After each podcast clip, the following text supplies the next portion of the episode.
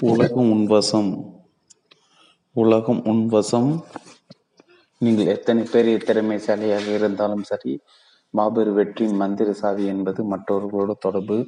எப்படி தொடர்பு கொள்கிற என்பதில் தான் இருக்கிறது. யாரோடு எப்படி பழகலாம்? என்ன செய்தால் காரியமாகும்? எப்படி நடந்து கொண்டால் நமக்கு சாதகமாக எல்லாம் நடக்கும் என சொல்லி தருகிறது இந்நூல். சோமவல்லியப்பன். உலகம் முன்வசம் சோமவல்லியப்பன் ஆறு விஷயம். ஒன்று பேசலாம். இரண்டு எழுதலாம். மூன்று நான் பேச நினைப்பதெல்லாம். நான்கு வெற்றி. ஒரு கேள்விக்குறி.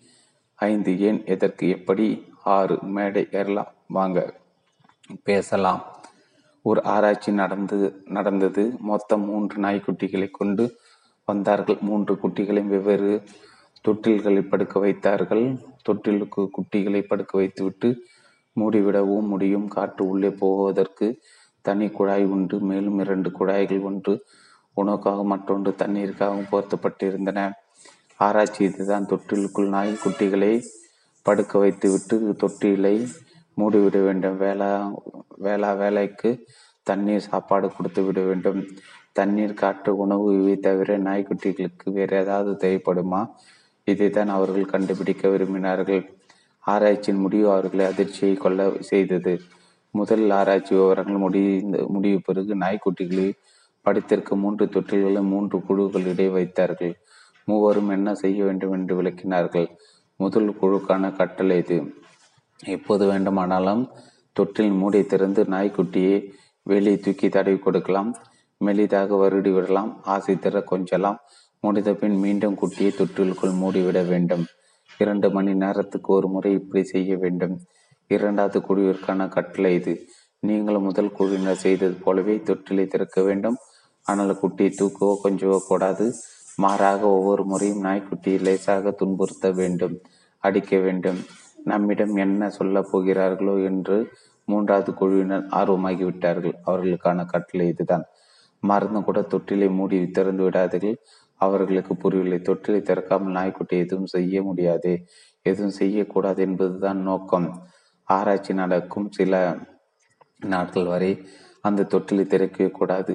அந்த நாய்க்குட்டிக்கு யாரிடமும் எந்த தொடர்பும் இருக்கக்கூடாது.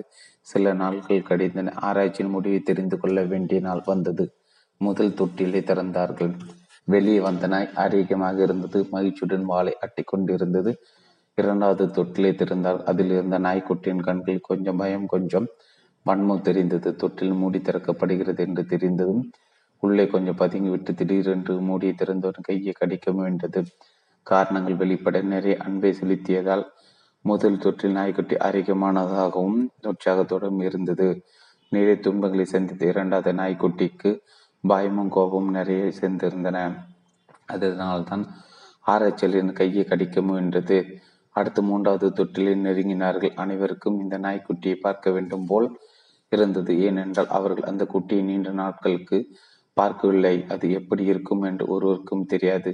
மகிழ்ச்சியாக சோகமாக மிகுந்த ஆர்வத்துடன் தொட்டிலை திறந்தார்கள் உள்ளே அந்த நாய் செத்து கிடந்தது. ஆராய்ச்சியல் அதிர்ச்சி இதே ஆராய்ச்சி வேறு நாய்க்குட்டிகளை வைத்தும் செய்து பார்த்தால் முடிவுகள் மாற மாறுபடவில்லை. மூன்றாவது தொட்டில் வைக்கப்பட்ட நாய்க்குட்டிகள் அனைத்தும் செத்து போயின. நாய்க்குட்டிக்கு பதிலாக பூனைக்குட்டிகளை பயன்படுத்திப்பார்கள். அதே முடிவுதான்.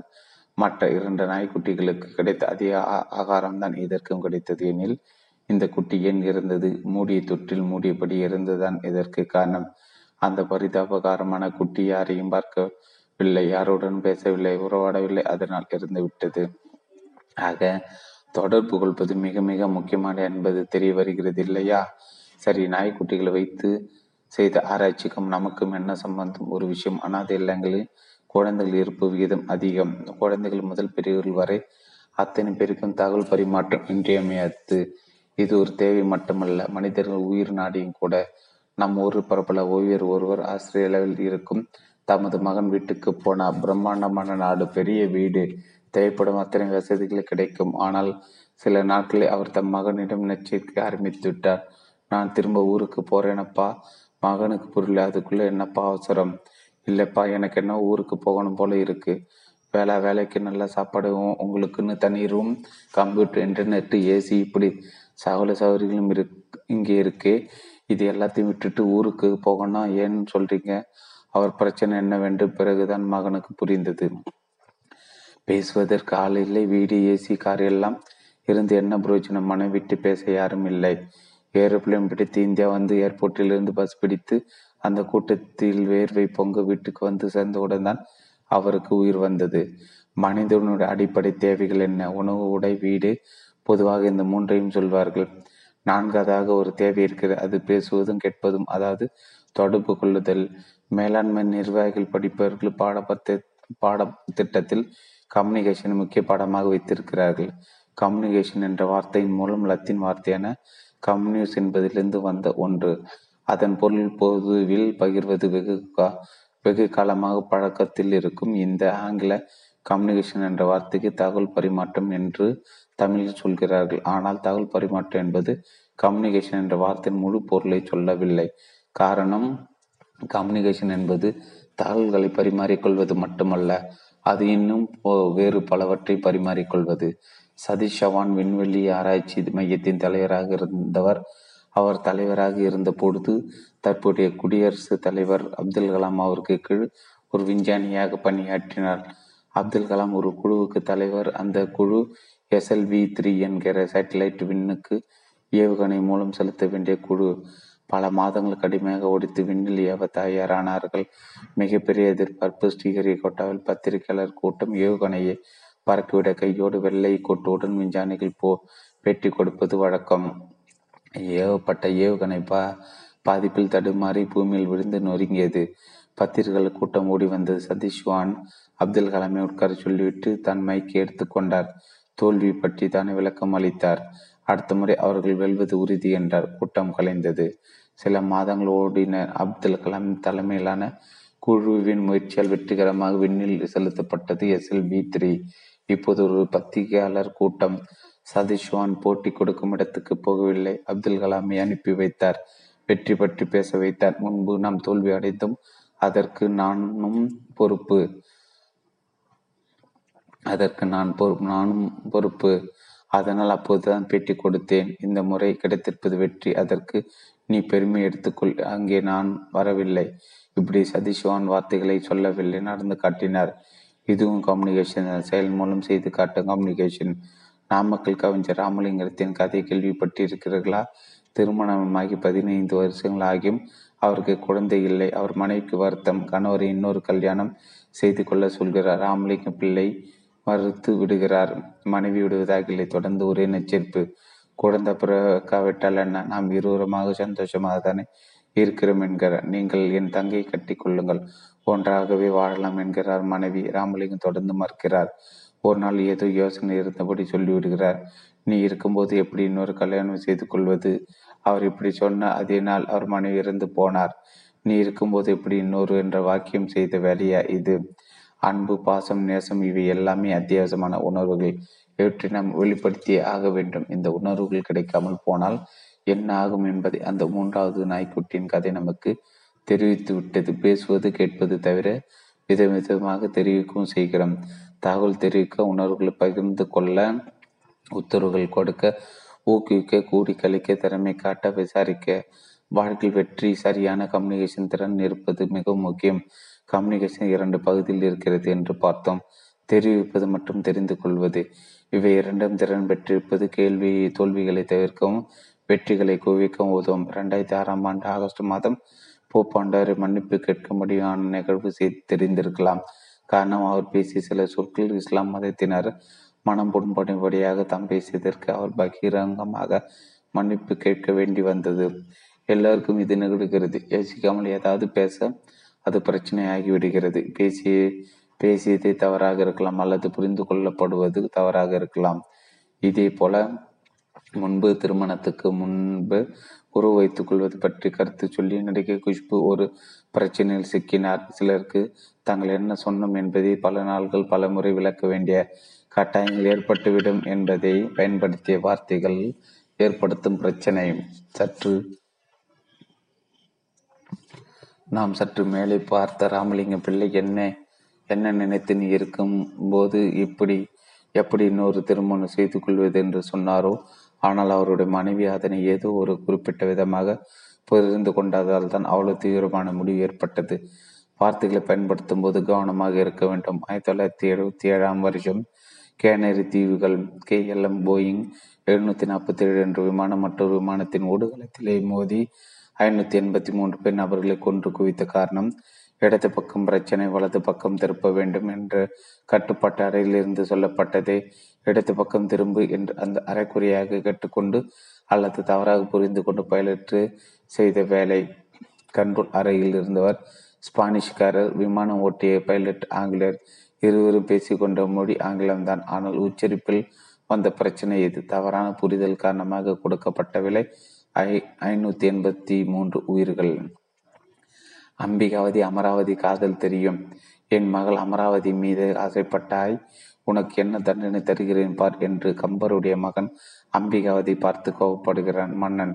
அமராவதியை பெற்றவன் கம்பனுடைய மகன் என்பதால் பின்பு சமாதானமாகி சரி நீ பெண்ணை பற்றி பாடாமல் ஒரு ஆயிரம் பாடல்களில் பாடிவிடு பார்ப்போம். அதன் பிறகு உனக்கு மரண தண்டிலிருந்து விடுதலை மட்டுமல்ல நீ விரும்பியபடியே என் மகளை உனக்கு கட்டி தருகிறேன் என்கிறான். சபை கூடுகிறது. மன்னன் மன்னன் மகள் மற்றவர்கள் கம்பன் அம்பிகாவதி என அனைவரும் அங்கே இருக்கிறார்கள். அம்பிகாவதி பாடுகிறான் அற்புத மாடல் பாடல் அனைவரும் ரசிக்கிறார்கள். ஒவ்வொரு பாடலும் ஒவ்வொரு பூவாக எடுத்து கணக்கு வைத்துக் கொள்கிறான். அம்பிகாவதி ஆயிரம் ஆயிரத்தினை நெருங்கிவிட்டான் ஒரு பாட்டில் உள் பெண் வாசனை வரவில்லை. அங்கே கூடிந்தவர்கள் மெல்ல மெல்ல பதைப்பதைப்பு கூடுகிறது. ஆயிரம் மாத பாடல் இட்ட அடி நோக எடுத்த அடி கொப்பளிக்க பட்டில் சுமந்த மருங்கைய கொட்டி கிழங்கோ கிழங்கென்று கூவார் நாவில் வலையோசே என்ற பெண்ணை பற்றி பாடுகிறான் அம்பிகாவதி. அனைவருக்கும் அதிர்ச்சி. எல்லாருடைய கவி சக்கரவர்த்தி கம்பனுக்கு என்ன ஆயிற்று? நம் மகனுக்கு தொள்ளாயிரத்தி தொண்ணூற்றி ஒன்பது பாடல் ஒழுங்காக பாடுவேன் இவ்வளவு தூரம் வந்த பிறகு ஆயிராவது பாடலில் போய் இப்படி பாடி கெடுத்து விட்டானே என்று தலையில் கை வைத்துக் கொள்கிறார். அம்பிகாவதி ஏன் அப்படி செய்தான்? வேண்டுமென்று இல்லவே இல்லை.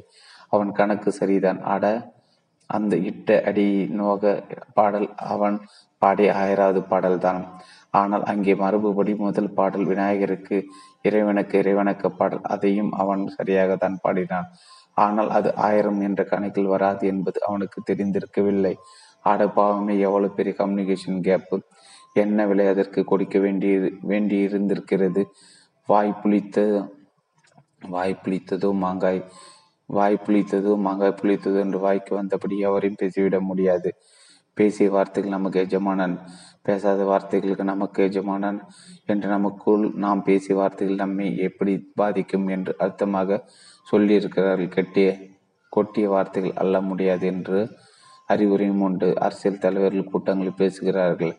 மக்களை கவர முயல்கிறார்கள். தாங்கள் நினைத்தபடி அவர்களை செயல்பட வைக்க வேண்டும் என்று விரும்புகிறார்கள். அவர்களின் சாதனம் பேச்சு தங்களுடைய பேச்சாற்றல் வெற்றி பெறுவார்கள் என்று யோசிக்கும் போது அறிஞர் அண்ணாதுரை கலைஞர் கருணாநிதி போன்றவர்கள் சுலபமாக நினைவுக்கு வரக்கூடியவர்கள் சுவாமி விவேகானந்தர் திருமு திருமுக கிருபானந்த வாரியர் புலவர் கீரன் எல்லாம் மிகச்சிறந்த சொற்பொழிவாளர்கள். Abraham Lincoln John F Kennedy Martin Luther King போன்றவர்களும் தங்களுடைய பேச்சால் மக்களை கவர்ந்து வெற்றி பெற்றவர்கள். அரசியல் சமய சமுதாய தலைவர்கள் தான் என்றில்லை. நமக்கும் பேச்சாற்றல் தேவைதான். நிறுவனங்களும் அமைப்புகளும் இருக்கும். நிர்வாகிகளும் தலைவர்களும் தினம் தினம் தங்கள் ஊழியர்கள் பேச வேண்டியிருக்கிறது. வீடுகளில் நட்பு வட்டத்தில் சமூகத்தில் எங்கு பார்த்தாலும் பேச்சு பேச்சு பேச்சு தான் எல்லோருக்குமே பேச தெரிய வேண்டும். எல்லாவற்றிலும் போச்சு. அழகாக சாமர்த்தியமாக கோர்வையாக தெளிவாக சுருக்கமாக நகைச்சுவையாக தேவையான நேரத்தில் புரியும்படி தேவைப்படும் நேரங்கள் விளக்கமாக சமயத்தில் உடனடியாக வேறு சமயங்கள் கொஞ்சம் பொறுத்து கவனமாக சொல்ல நினைக்கு பொருள் விளங்கும்படியாக என பல்வேறு சந்தர்ப்பங்களில் பல்வேறு விதமாக நாம் பேச வேண்டி இருக்கிறது. எழுதலாம். நாம் ஒன்று சொல்ல மற்றொரு ஒன் வேறு ஒன்றை புரிந்து கொள்வதால் தான் எவ்வளவு பிரச்சனைகள். ஒரு தலைக்குள் அல்லது மனதில் இருப்பதை அப்படி எடுத்து அடுத்த தலை அல்லது மனத்துக்குள் வைத்தால் ஒழிய அப்படியே புரிந்து கொள்ள வைப்பது என்பது சாத்தியமில்லை என்றே தோன்றுகிறது.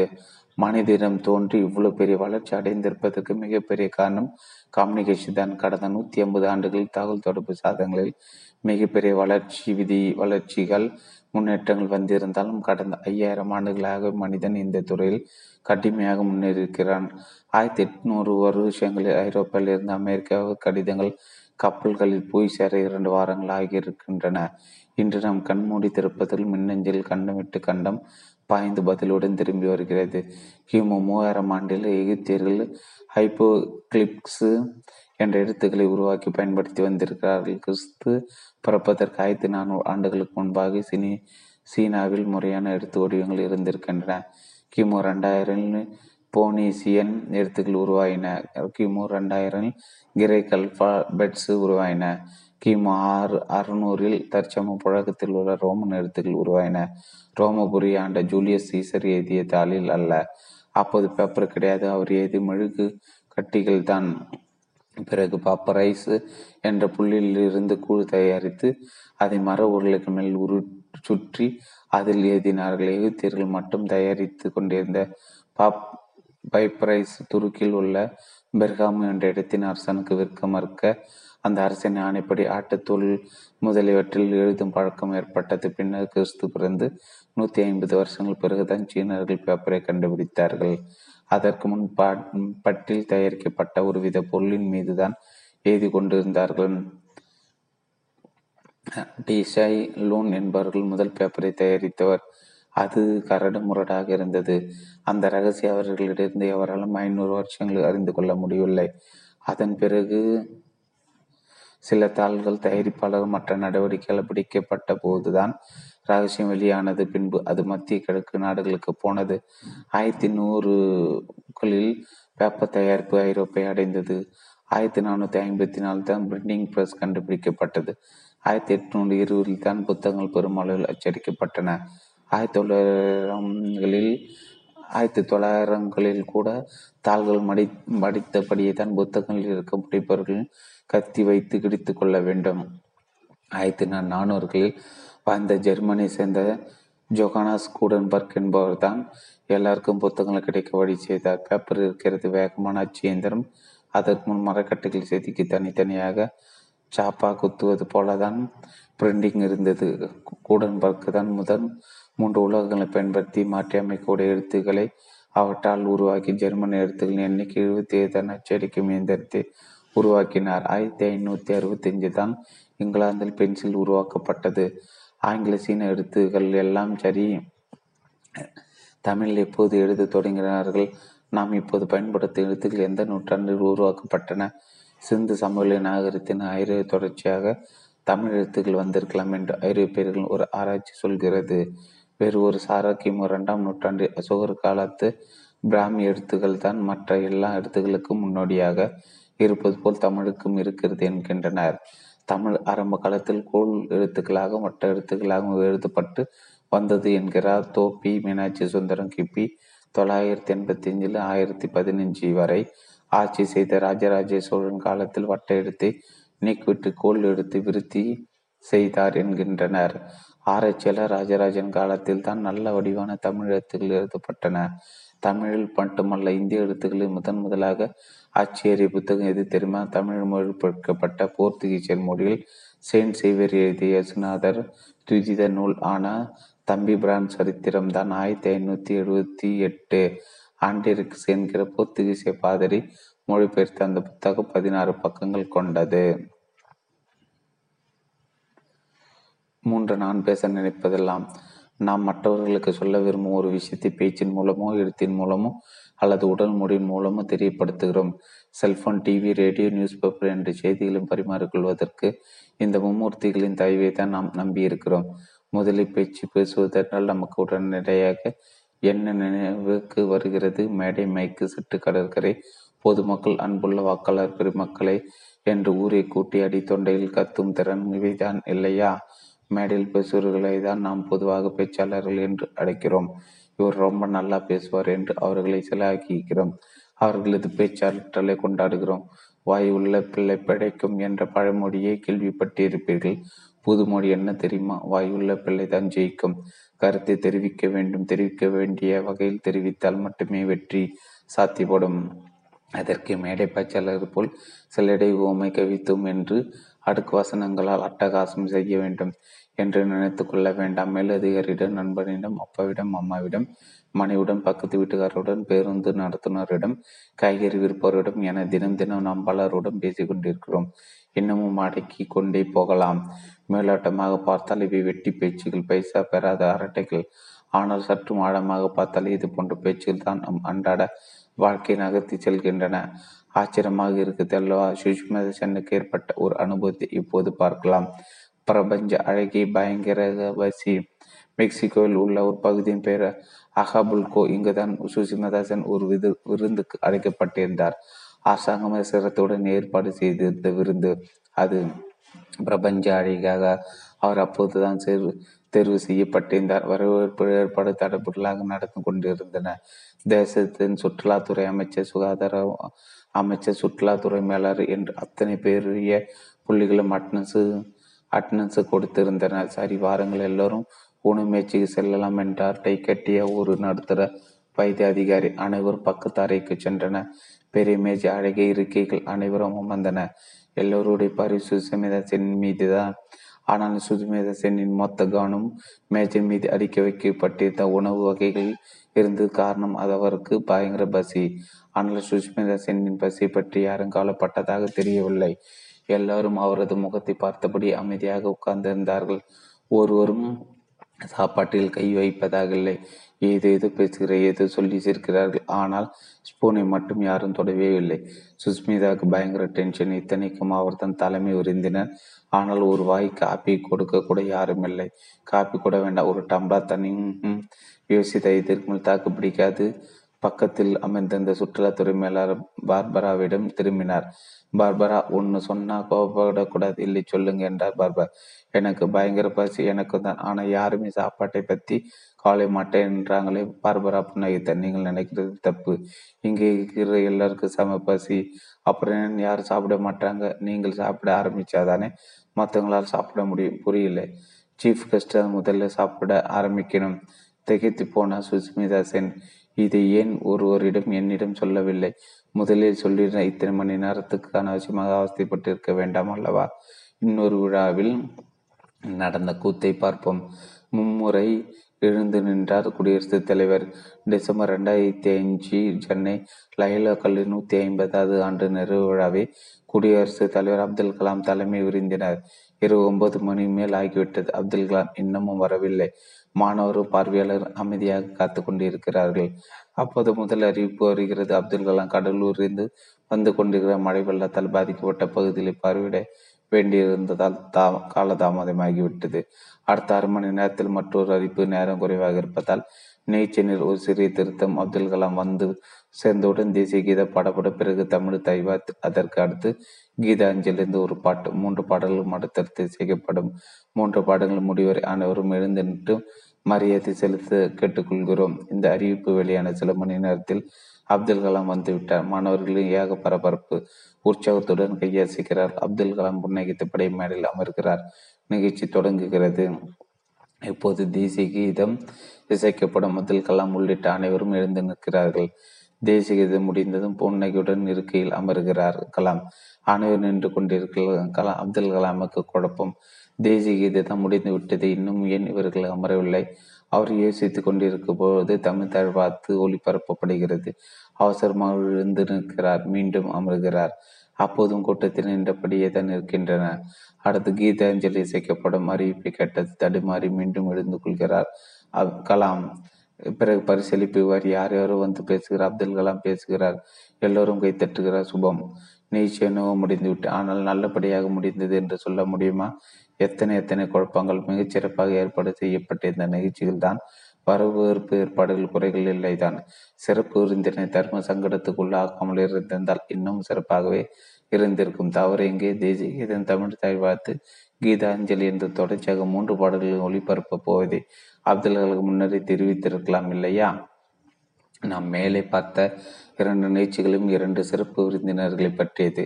இரண்டுமே சிறப்பாக செய்யப்பட்ட செய்யப்பட்ட நிகழ்ச்சிகள். ஆனால் இருந்த விருந்தினர்கள் தர்ம சங்கடத்துக்குள்ளாக வேண்டியிருந்தது. அடிப்படையில் தவறு ஒன்றுதான்.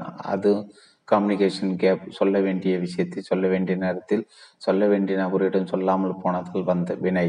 நம்மை சுற்றி நடைபெறும் பல குழப்ப குழப்படியான சம்பவங்களை ஆழ்ந்து கவனித்தால் பல பிரச்சனைகளுக்கு கம்யூனிகேஷன் கேப் தான் காரணம் என்பது தெரிய வரும். அவசியம் சொல்ல வேண்டியது சொல்ல வேண்டியது சொல்லாமல் விடுவது மட்டுமல்ல பிரச்சனை அவசியமே. சொல்ல வேண்டியது சொல்லாமல் விடுவது பிரச்சனை தான்.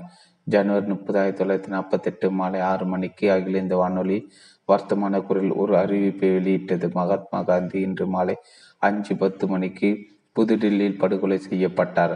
ஒட்டுமொத்த தேசத்தை உலுக்கி எடுத்த அறிவிப்பு அது. கண்டிப்பாக தெரிவிக்க வேண்டிய செய்தி தெரிவித்துட்டார்கள் இதோடு நிறுத்திருக்கலாம் ஆனால் அவர்கள் நிறுத்தவில்லை. கூடவே அவரை கொண்டது ஒரு ஹிந்து என்ற கூடுதல் தகவலையும் குறிப்பாக தெரிவித்தார்கள். அந்த கூடுதல் தகவல் தேசத்தில் நிகழவிருந்த மாபெரும் இனக்கலவரத்தை தடுத்தது. காரணம் காந்தி ஒரு முஸ்லீம் கொல்லப்பட்டிருப்பாரோ என்ற யூகம் ஏற்படவே இல்லை. அப்படி ஒரு யூகத்துக்கு இடம் கொடுத்திருந்தால் அதன் விளைவுகள் எவ்வளவு கொடூரமாக இருந்திருக்கும். கோட்சே ஒரு ஹிந்து என்பது அந்த நேரம் தெரிவிக்கப்பட வேண்டிய முக்கிய தகவலாகிவிட்டது. இதுதான் தெரிவிக்க வேண்டியதை முனைந்து தெரிவிக்க வேண்டும். போட்டு உடைக்கக்கூடாது நீ ஃபெயில் இனி நீ தேர மாட்டே உன் கிட்னி எடுத்துட்டாங்க. உனக்கு ஹார்ட் அட்டாக் நீ படைக்கிறது கஷ்டம். தெரிவிக்க வேண்டிய விஷயங்கள் தான் அத்தனை. ஆனால் அதற்காக எடுத்தோங்க வித்தும் என்று தெரிவித்து விட முடியுமா? பல மேல்நாட்டு மருத்துவமனை போட்டு உடைக்கும் பழக்கம் வழக்கத்தில் உள்ளது. நோயின் பேர் அது எத்தனை தீவிரமாக உள்ளது? அதனால் ஏற்படும் விளைவுகள் என்ன போன்ற அத்தனை விஷயங்களும் லிஸ்டோடு லிஸ்ட் போட்டு நோயாளியிடம் தெரிவித்து விடுவார்கள். இன்னும் மூணு மாதம் நீங்கள் உயிரோடு இருந்தால் பெரிய விஷயம் என்று பக்க பக்காவாக சொல்லிவிடுவார்கள். இந்த உண்மை விளம்பிகள். ஆனால் நம்மூரில் இத்தனை விதமான அணுகுமுறை இல்லை. எத்தனை பேர் வியாதி வந்தாலும் உங்களுக்கு ஒன்றும் இல்லை. எல்லாம் சரியாயிடும் என்று நோயாளிகளை திட்டுவது தான் நம் டாக்டர்கள் ஆரம்ப கட்ட பணி. மருத்துவ நோயாளி விஷயத்தில் மட்டுமல்ல எந்த ஒரு சந்தர்ப்பத்திலும் நாம் இதை கடைபிடிக்கலாம் கம்பரின் கம்யூனிகேஷன் டெக்னிக் ஆச்சரியமாக இருக்கிறதா? சந்தேகமெல்லாம் கம்பர் ஒரு கம்யூனிகேஷன் மாஸ்டர் தான். எதை எப்படி சொல்ல வேண்டும் என்பதற்கு கம்பானற்று இரண்டு அற்புதமான உதாரணங்கள் உள்ளன. முதல் உதாரணத்தை பார்க்கலாம். காணாமல் போன சீதையை தேடி இலங்கை சென்ற அனுமன் சீதையை சந்தித்து விட்டு ராமனை காண திரும்புகிறான். சீதையை பல இடங்களில் தேடியும் கிடைக்காதால் தவித்து கொண்டிருக்கிறான் ராமன். ராமனை பார்த்த அனுமன் என்ன சொல்கிறான் தெரியுமா? கண்டேன் சீதையை கவனிக்கும் சீதையை கண்டேன் அல்ல கண்டேன் சீதையை அதற்கு இதற்கும் அப்படி என்ன பெரிய வித்தியாசம் என்கிறீர்களா? இருக்கிறது. கண்டேன் என்ற வாக்கியத்தை தொடங்கும் போதே தெரிவிக்க விரும்பும் செய்தி அனுமன் தெரிவித்து விட்டான். சீதையை என்று அவன் அந்த வாக்கியத்தை தொடங்கியிருந்தால் சீதையை அவன் கண்டானா? காணவில்லையா? என்று ராமன் ஒரு கணம் தவித்திருப்பான். அந்த தவிப்பை அனுமான் சமயோசிதமாக தவிர்த்து விட்டான். இல்லையா? கேட்போர் மனநிலையினை உணர்ந்து பேசுவது என்பது இதுதான். இரண்டாவது எடுத்துக்காட்டை பார்க்கலாம் பரதனுக்கு நாட்டை ஆள ஆள்வது பிடிக்கவில்லை. ராமன் தான் அதற்கு சரியான தீர்வு என்று அவனுக்கு தெரிந்திருது. ஆனால் அப்போதைக்கு ராமன் நாட்டை ஆள முடியாத காரணம் தந்தை சொல்லிவிட்டார் என்பதற்காக ராமன் பதினான்கு வருஷம் காட்டில் இருக்க வேண்டிய அவசியம் ஏற்படுகிறது. பரதர் தன் கருத்தை தெளிவாக ராமனிடம் தெரிவித்து விடுகிறான். நீங்கள் யா நீங்கள் வரும் வரை நான் அந்த பொறுப்பில் இருப்பேன். சரியாக பதினான்கு வருஷங்கள் முடிந்தும் நீங்கள் திரும்பிவிட வேண்டும் இல்லை என்றால் நெருப்பமுட்டி அதில் விழுந்து விடுவேன். பதினான்கு ஆண்டுகள் ராமனை காணவில்லை. பரதன் தான் சொல்லியபடி தீ மூட்டி விட்டான். குதிக்க வேண்டியதான் பாக்கி. ராமனை அப்போது தான் ராவணனுடன் சண்டையிட்டு முடித்திருந்தார் திடீரென்று பரதன் நினைவு வந்தது. ஆனுமானிடம் விவரம் சொல்லி அனுப்புகிறான் ராமன் இதோ வந்து விடுவான். கவலைப்பட வேண்டாம். இதுதான் அனுமன் தெரிவிக்க வேண்டிய செய்தி. ஆனுமான் பறந்து வருகிறான். பாதர் பரதனை பார்க்கிறான். கொழுந்து விட்டு எரியும் நெருப்பில் விட தயாராக இருக்கிறான் பரதன். அனுமன் தூரத்தில் இருந்து கத்துகிறான். வந்தான் ராமன். கவனிக்கும் ராமன் வந்தான் அல்ல. வந்தான் ராமன். இட்லி போதுமா? சிலர் மென்று விழுங்குவார்கள் சொல்ல வேண்டியதை சொல்லி தொலைக்க மாட்டார்கள். பூடகமாக பேசுகிறோம் என்று நினைத்து கொண்டு அரைக்குறையாக பேசுவார்கள். ஒரு இட்லி சாப்பிட்டு கொண்டே தான் நன்றாக இருந்தது. நல்ல பசி. பரிவார் நான்கு இட்லி வைத்து விட்டு நகர்ந்து போய்விடுகிறார் இன்னும் இரண்டு இட்லி சாப்பிட்டா நன்றாக இருக்கும். ஆனால் வெளிப்படையாக கேட்க இவருக்கு குச்சம். என்ன செய்தார் தெரியுமா? இட்லி ரொம்ப நல்லா இருக்கு சார் என்றார். ஓ அப்படியா? ரொம்ப தேங்க்ஸ் என்று சொல்லிவிட்டு நகர்ந்து போய்விட்டார் பரிமாறுவார். சொல்ல வேண்டியதை சரியாக சொல்லாததால் நான்கு இட்லியோடு அவர் சாப்பாட்டை முடித்து கொண்டார். அவர் விஷயம் அது உள்ள தெரிவிக்க வேண்டியதை சரியாக தெரிவிக்காதால் நமக்கு ஏற்படும் இழப்புகள் பல. இதோ இட்லி நபர் ஒரு பெண்ணை காதலிக்கிறார் என்று வைத்துக் கொள்வோம். வீட்டில் அவருக்கு பெண் பார்க்கிறார். தன்னுடைய காதலை பற்றி வீட்டில் தெரிவிக்க அவருக்கு பயம். ஊடகமாக சொல்லி பார்க்கிறார். மறைமுகமாக சொல்லி பார்க்கிறார்.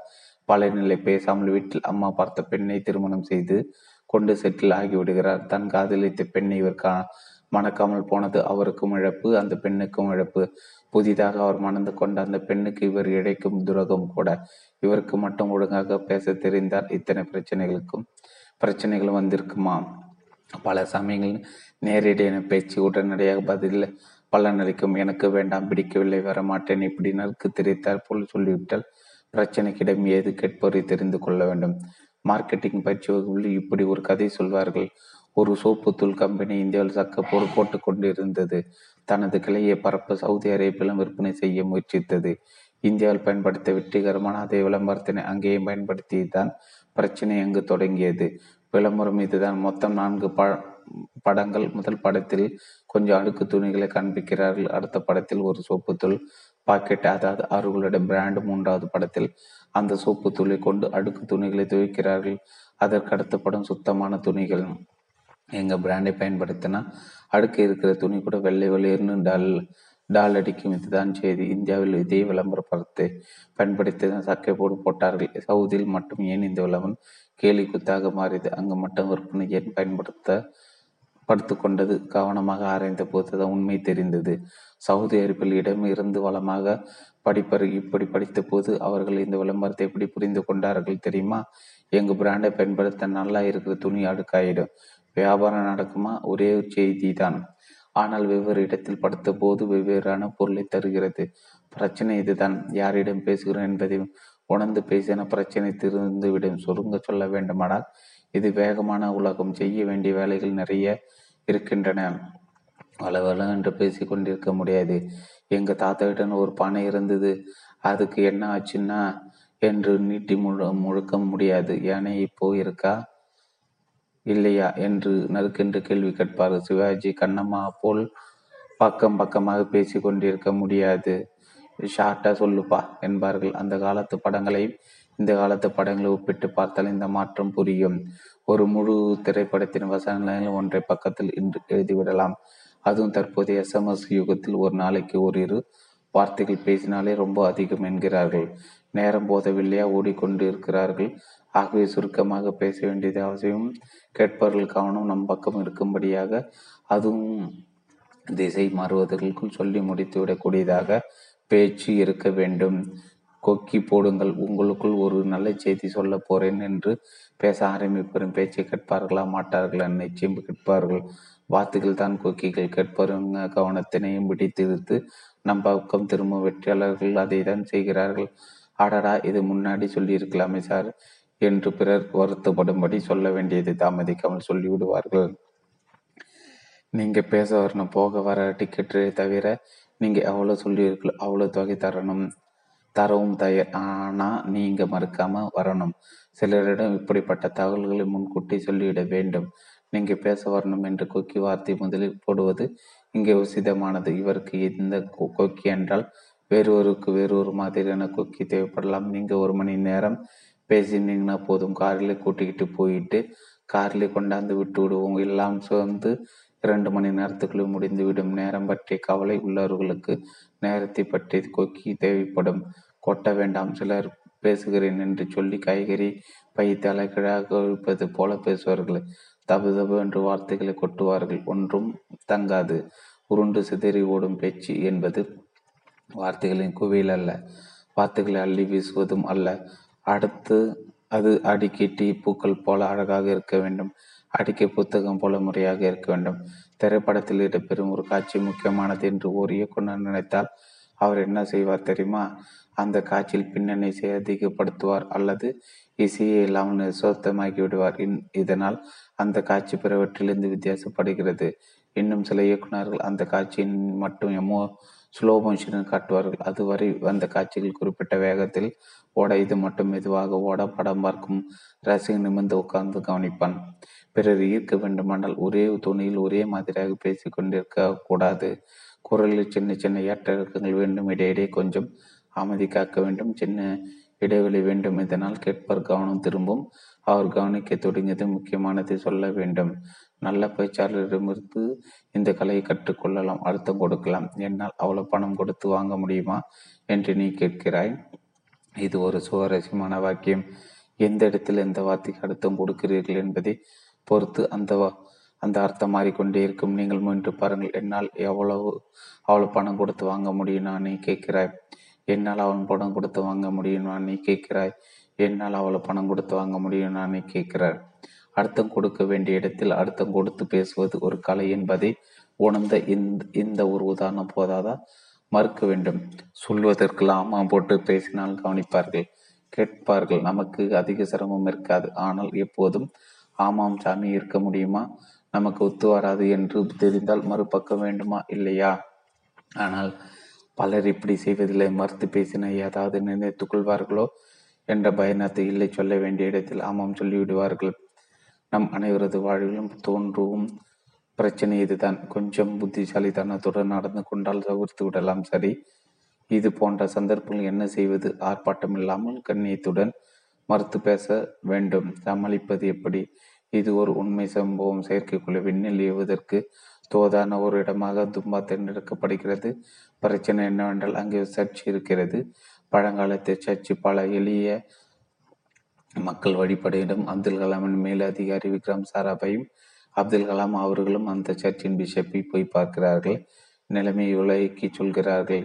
நிலைமை சமாளிக்க வேண்டிய பொறுப்பு அந்த பிஷப்புக்கு என்ன செய்தார் தெரியுமா? அப்துல் கலாமை விக்ரம் சாராபையும் வேறொரு நாள் வருமாறு கேட்டுக்கொண்டார். வழக்கமாக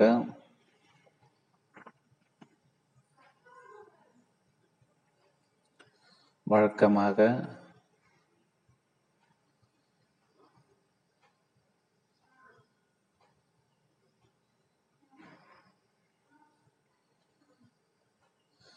நிலைமையை நிலைமையை சமாளிக்க வேண்டிய பொறுப்பு அந்த பிஷப்புக்கு என்ன செய்தார் தெரியுமா? அப்துல் கலாம் விக்ரம் சாரமி ஒரு நாள் வருமாறு கேட்டுக்கொண்டார். வழக்கமான வழக்கமாக மக்கள் அதிகம் கூடும் தினம் அது. ஒவ்வொருவரும் வந்து சேர்ந்தன. பிரார்த்தனை செய்ய வந்த மக்களின் கூட்டமும் பெருகி கொண்டிருந்து திரண்டு இந்த மக்களிடம் பேச தொடங்கின பிஷப் இந்தியன் வளர்ச்சிக்கு இந்த இடம் தேவை என்று மௌனமாக அவர்களுக்கு புரிய வைத்தார். கூட்டம் சம்மதித்தது. இந்த பிரச்சனைக்கு இது மட்டும் தீர்வு. இதே பிஷப் வேறு மாதிரியான வார்த்தைகளை உபயோகித்திருந்தால் என்ன ஆகி இருக்கும்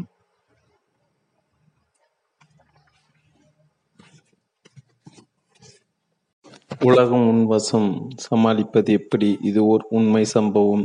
செயற்கைக்கோளை விண்ணில் ஏவுவதற்கு தோதான ஒரு இடமாக தும்பா தேர்ந்தெடுக்கப்படுகிறது பிரச்சனை என்னவென்றால் அங்கே ஒரு சர்ச்சி இருக்கிறது. பழங்காலத்திய சர்ச்சி. பல ஏழை எளிய வழிபடும் இடம். அப்துல் கலாமின் மேலதிகாரி விக்ரம் சாராபாயும் அப்துல் கலாம் அவர்களும் அந்த சச்சின் பிஷப்பை போய் பார்க்கிறார்கள். நிலைமை விளக்கி சொல்கிறார்கள். நிலைமை சமாளிக்க வேண்டிய பொறுப்பு அந்த பிஷப்புக்கு என்ன செய்தார் தெரியுமா? அப்துல் கலாம் விக்ரம் சாரமை வேறு ஒரு நாள் வருமாறு கேட்டுக்கொண்டார். வழக்கமாக மக்கள் அதிகம் கூடும் தினம் அது இருவரும் வந்து சேர்ந்தனர். பிரார்த்தனை செய்து வந்த மக்களின் கூட்டமும் பெருகி கொண்டிருந்தது. திரண்டிருந்த மக்களிடம் பேசத் தொடங்கின பிஷப் இந்தியாவின் வளர்ச்சிக்கு இந்த இடம் தேவை என்று மென்மையாக அவர்களுக்கு புரிய வைத்தார். கூட்டம் சம்மதித்தது. இந்த பிரச்சனைக்கு இது மட்டும் தீர்வு. இதே பிஷப் வேறு மாதிரியான வார்த்தைகளை பிரயோகித்திருந்தால் என்ன ஆகியிருக்கும்? ஆர்வத்தை உண்டாக்க வேண்டும். தன்னுடைய மேலதிகாரியுடன் எப்படியாவது பேசிவிட வேண்டும் என்று துடித்து கொண்டிருந்தார் பாண்டியன். அவரிடம் சாதாரணமாக பேசிவிட முடியாது. எப்போதும் பிஸியாக இருக்கும் அவர் நபர் அவர். பாண்டியன் என்ன செய்தார் தெரியுமா? மேலதிகாரி மும்பரமாக ஏதோ வேலை செய்து கொண்டிருக்கும் போது திடீரென்று உள்ளே வந்தார். இப்ப என்ன? என்பது போல் மேலதிகாரி நிமிர்ந்து பார்த்தார். பாண்டியன் சொன்னார் சார் உங்களிடம் முக்கியமான தகவல் சொல்ல வேண்டும். மாலையில் வருகிறேன். முக்கியமான என்ற வார்த்தைக்கு சிசுப்பான குரலும் அக்கம் பக்கம் பார்த்த முடியும் சொன்னார். என்ன முக்கியமானது? சிக்கன் சொல்லு. இல்லை சார் இப்போ வேணாம் நான் சாயங்காலம் வரேன் சொல்லிவிட்டு பாண்டியன் வேகமாக போய்விட்டார். மாலையில் மேலதிகாரி பாண்டியன் நினைவாக அழைத்தார் விஷயம் எது சொல்ல வேண்டும் என்றாயே அதான் அது என்ன சொல்லு? பாண்டியன் இந்த இடத்தில் ஜெயித்து விட்டார். பாண்டியன் அவரை தேடி சென்று போக இப்போது மேலதிகாரி பாண்டியனை தேடி வந்தது எப்படி? பாண்டியன் ஏற்படுத்திவிட்ட ஆர்வம்தான் முக்கியமான விஷயம் என்று சொல்லிவிட்டு அவர் பாட்டுக்கு சென்று விட்டார். அது என்ன முக்கியமான விஷயம்? என்று மேலே அதிகாரி மண்டை போட்டு குறிப்பு கொண்டது. பாண்டியனின் வெற்றி இன்னும் சிலர் இருக்கிறார்கள். வெறுமனை முக்கியம் என்று சொல்ல மாட்டார்கள். உங்களை பற்றிய முக்கியமான ஒரு தகவல் என்று ஒரு பர்சனல் டச் கொடுத்து சொல்வார்கள் சொல்வார்கள். அதற்கு இன்னும் கூட வலிமை அதிகம். அத்தோடு சேர்த்து தாங்கள் சொல்ல விரும்பியதையும் சேர்த்து சொல்லிவிடுவார்கள். தெளிவாக பேச வேண்டியதின் அவசியத்தை இதுவரை பார்த்தோம். இனி சூசகமாக பேசுவர்களை பற்றி தெரிந்து கொள்ளலாம். கோடு போட்டால் போதும். சில விஷயங்களை சூசமாக தெரிவித்தாலே போதுமானது. ஒரு உதாரணம் பிறகு பார்க்கலாம் என்று ஒருவர் சொல்கிறார் என்றால் என்ன அர்த்தம்? குறிப்பிட்ட பணி செய்ய அவருக்கு விருப்பமில்லை என்று அர்த்தம். அதை வெளிப்படையாக தெரிவிக்காமல் மறைமுகமாக தெரிவிக்கிறார். கழுவு மீனில் நழுவு மீன் இவர். உங்களை மீட் பண்ண முடியுமா? ஓ முடியுமே. எப்போ பார்க்கலாம் சொல்றேன். வேறு சில மீன்களை பார்க்கலாம். வெளிப்படையாக சொல்வது இப்போதைக்கு இது அவசியமானன்னு தெரியல. ஆனால் நீங்கள் எது சொன்னாலும் சரியாகத்தான் இருக்கும். செஞ்சிடலாம் தெரிவிக்க விரும்பும் செய்தி. வேண்டாம் எனக்கு பிடிக்கலை. வெளிப்படையாக சொல்வது இவர் மட்டும் போதாதா? தெரிவிக்க விருப்பம் விரும்பும் செய்தி நீங்கள் சொல்லுகிற நபர் வேண்டாம். வெளிப்படையாக சொல்வது லேசா தலைவலிக்கிற மாதிரி இருக்கு. தெரிவிக்க விரும்பும் செய்தி. இப்போ போதும். பிறகு பேசலாமா? கசி விடுவார்கள். முக்கியமான விஷயங்களை சிலர் வேண்டுமென்றே லேசாக கசி விடுவார்கள். தலைவரை பார்க்கும் இன்னும் யாரும் நாளைக்கு வந்து நிற்காதீங்க இப்போ சொல்லிட்டு பணியாளரிடம் திரும்புவார். டே ஏர்போர்ட்டுக்கு போன் போடு. டெல்லி ஃப்ளைட்டு எதுவும் கேன்சல் ஆகலையே. தலைவர் எங்கே போகிறார் என்கிற தகவலை சொல்லாமல் சொல்லிவிடுகிறார். வேறு எங்கே டெல்லிக்கு தான் பார்த்தா எப்படி தெரியுது வேண்டுமென்று சிலவற்றை சொல்லாமல் ஊக்கத்துக்கு ஊகத்துக்கு விடுவதும் ஒரு கலைதான். இந்த வீடு தான் உங்களுடையதா? ஏன் பார்த்தால் எப்படி தெரியுது? இல்லை என்றோ ஆமாம் என்றோ பதில் சொல்லாமல் வழவழா குழகுழா என்று இப்படி சொல்வது ஒரு டெக்னிக் சமயத்துக்கு உதவும். காய்ச் மூச்சு டென்ஷன் பார்ட்டி இதை கூட உங்களால் செய்ய முடியலையே. வேலை வேலைக்கு சேர்ந்து இத்தனை வருஷம் ஆச்சு. இன்னும் இந்த விஷயத்தை நீங்கள் கற்றுக்கலையா இந்த மாதிரி செய்யாதீங்கன்னு எத்தனை தடவை சொல்கிறது திரும்ப திரும்ப அதே தப்பை செய்கிறீங்களே உங்களுக்கு நாங்கள் எப்படி ப்ரமோஷன் தர முடியும்? பணியிடங்கள் தவறுகள் நடக்கும்போது மேலாளர் இப்படி காய்ச்சி மூச்சு என்று கத்துவது உண்டு. பெரும்பாலும் எல்லா முன்னிலையும் கத்திவிடுவார்கள் ஒன்றை இவர்கள் புரிந்து கொள்வதில்லை. இப்படி கத்துவதால் யாருக்கு என்ன லாபம்? ஏன் இப்படி கத்துகிறீர்கள் என்று அவரிடம் கேட்டு பாருங்கள். அவர் சொல்லும் பதில் என்ன தெரியுமா? இப்படி நாலு தடவை கத்தினாதான் சார் அவருக்கு புத்தி வரும். இது தவறான அணுகுமுறை. இதனால் ஒரு பிரயோஜனம் கிடையாது. ஒன்று உண்மையில் இப்படி கத்தின புத்தி வராது கோபம்தான் வரும். எல்லார் முன்னிலையிலும் இப்படி இவர் அவமானப்படுத்தி விட்டார் என்றுதான் தோன்றும். அடுத்த முறை சரி செய்து கொள்ளலாம் என்று தோன்றவே தோன்றாது. இரண்டு கத்துபவருக்கும் இதனால் ஒரு புரோஜனம் இல்லை. வீணாக பிபி எகிரி டென்ஷன் படபடுப்பு தான் கூடும். மொத்தத்தில் தவறு செய்தவரும் திருத்த திருந்தவில்லை. கத்துபவருக்கும் பலனில்லை எனில் எதற்காக இப்படி கத்த வேண்டும்? அதற்கு பதிலாக தவறு செய்த நபரை தனியாக அழைத்து அவர் செய்துள்ள தவறை சுட்டிக்காட்டி அதனால் ஏற்படும் விளைவுகளை எடுத்துச் சொல்லி நல்ல விதமாக புத்திமதிகள் சொன்னால் அவரும் உருப்படுவார் அனாவசிய டென்ஷனும் நீங்கும். பிபி எகரவே எகராது. ஒன்று யோசித்து பாருங்கள். எல்லார் முன்னிலையிலும் நம்மை ஒருவர் குறை கூறினால் நமக்கு பிடிக்குமா? நம்மை விடுங்கள். பிள்ளைகளை கூட அவர்களது நண்பர்களுடன் இருக்கும்போது திட்டினால் அவர்களுக்கு கோபமும் அவமானமும் தான் வரும். மனைவி முன்னால் கணவனை திட்டுவது பிள்ளைகள் முன்னால் பெற்றவர்களை பேசுவது போன்ற நிச்சயம் தவிர்க்கப்பட வேண்டியவை. சொற்களால் கூட சுடக்கூடாது. சிலருக்கு தங்களுக்கு தான் எல்லாம் தெரியும் என்கிற நினைப்பு சரியில்லை. சுமார் என்று பட்டுவிட்டால் பீத்து எடுத்து விடுவார்கள். இவர்களுக்கு விமர்சன புதிலிகள் என்று எண்ணம். குற்றம் கண்டுபிடித்தே மகிழ்ச்சி அடைவார்கள். சிலருடைய வார்த்தைகள் துப்பாக்கியை குண்டு போல தொலைத்துவிடும். சந்தேகம் பொறாமை பயம் முதலிய உணர்வுகளால் தூண்டப்பட்டு அடுத்தவரை வார்த்தைகளாலே காயப்படுத்தி விடுவார்கள். தண்டச்சோறு நீங்கள் எல்லாம் ஏன் வேலை செய்ய வந்தீங்க? இப்ப வச்சிருந்த காசை நீ எடுத்தியா? முதல் வாக்கியம் ஒருவரை கேவலப்படுத்தும் இரண்டாவது வாக்கியம் ஒருவரை காயப்படுத்தும் மூன்றாம் வாக்கியம் ஒருவரை அவமானப்படுத்தும். ஒரு தந்தையும் மகனும் பேசிக்கொண்டிருந்தார்கள் மகனை நீ மற்றவர்கள் அதிகம் காயப்படுத்தி பேசுகிறாய் குறைக்க வேண்டும் என்றார். மகனுக்கு புரியவில்லை. நீ எவரையும் காயப்படுத்தி பேசிவிட்டால் ஒவ்வொரு முறையும் உடனே வீட்டின் பின்புறம் உள்ள மரத்தில் ஒரு ஆணி அடி என்றார். சரி அப்பா வெகு சீக்கிரத்தில் அந்த மரம் முழுக்க ஆணிகள் மகன் பதறிவிட்டான் அப்பா இப்ப என்ன செய்யறது எனக்கு? அந்த மரத்தை பார்க்கவே பிடிக்கலை. தந்தை ஒரு ஆலோசனை கூறினார். யார் யாரை நீ கைப்படுத்தி பேசினாயோ அவர்களிடம் நல்ல விதமாக பேசு. அப்படி நீ பேசிவிட்டால் ஒரு ஆணியை அகற்றி விடலாம். இந்த ஆலோசனை வேலை செய்தது மகன் சந்தோஷமாக ஓடினான். சண்டை போட்ட எல்லாரிடம் நல்ல விதமாக பேசின ஆணிகளும் குறைந்தன. மனபாரமும் குறைந்தது. கதை இன்னும் முடியவில்லை ஆணிகள் முழுக்க அகற்றப்பட்ட பின் துள்ளி குதித்து அப்பாவை அழைத்து போய் மரத்தை காட்டினான். அவர் அவனை மிகவும் பாராட்டினார். பின்பு அவன் பிஞ்சு கைகளை பிடித்து ஆணைகளை அகற்றிய இடங்களில் மரத்தில் வைத்து அழித்தனர் இப்ப எப்படி இருக்கு? மகன் முகம் மாறியது. தந்தை. அவன் தோல் மீது கை போட்டு பேசின ஆணி இனி பிடுங்கியிருக்கலாம். ஆனால் அதன் வடு மறைய மறைய நாளாகும். சொல்லாமல் சொல்லவும். அது எப்படி சொல்லாமல் சொல்வது என்கிறீர்களா? சொல்லலாம். ஒரு விஷயத்தை ஒருவரிடம் சொல்ல வேண்டும். அப்படி சொல்வதன் மூலம் அந்த நபர் காயப்பட வாய்ப்பு இருக்கிறது. சொல்லாமல் இருக்கவும் முடியாது. எனில் எப்படி சொல்வது? உனக்கு இந்த வேலையை செய்ய தெரியல. இதுதான் சொல்ல வேண்டிய விஷயம். இதை நேரடியாக சொல்லாமல் கொஞ்சம் பட்டும் படாமல் கூட சொல்லலாம். எப்படி? இதையே நீ இன்னும் கொஞ்சம் சிறப்பாக செய்திருக்கலாம். இரண்டில் எதை சொன்னால் அவர் கேட்பார் என்று நினைக்கிறீர்கள். முதலில் அரு அனுசரணை அவர் ஒரு தொழிற்சாலையின் தலைமை தலைமை அதிகாரி. அவருக்கு கீழ் புதிதாக ஒரு பொறியாளர் வேலைக்கு சேர்ந்தார். முதல் நாள் முதலே சந்திப்பு மற்றொரு தொழிலகத்தில் ஏற்கனவே வேலை செய்து அனுபவப்பட்டிருந்த அந்த பொறியாளர் இந்த தொழிலகத்தில் என்னவெல்லாம் புதிதாக செய்து முன்னேற்றங்களை கொண்டு வரலாம் என்று ஆர்வமாக பேசினார். அவர் பேசுவதை கேட்டுக்கொண்டிருந்த தலைமை அதிகாரி தனது தலையை அசைத்து அவர் பேசுவதை உன்னிப்பாக கவனித்தார் யூ ஆர் கரெக்ட் என்று இடையிடையே சொன்னார். புதிய பொறியாளரை கையில் பிடிக்க முடியவில்லை. அட பரவாயில்ல நம்ம பாஸ் நாம சொல்றதுக்கு சொல்றதை கேட்கிறாரே. இன்னும் நிறைய ஐடியாஸ் கொடுக்கலாம் போல இருக்கே. அந்த புரியல் அற்புதமாக தனது திறமையை வெளிப்படுத்த ஆரம்பித்தார். கவனித்து பாருங்கள் அந்த புதிய நபரால் எப்படி திறமையாக வேலை செய்ய முடிந்தது? காரணம் அந்த உயர் அதிகாரியின் அணுகுமுறை தான் சரி. அப்படி என்று யோசி பெரிதாக செய்துவிட்டார்.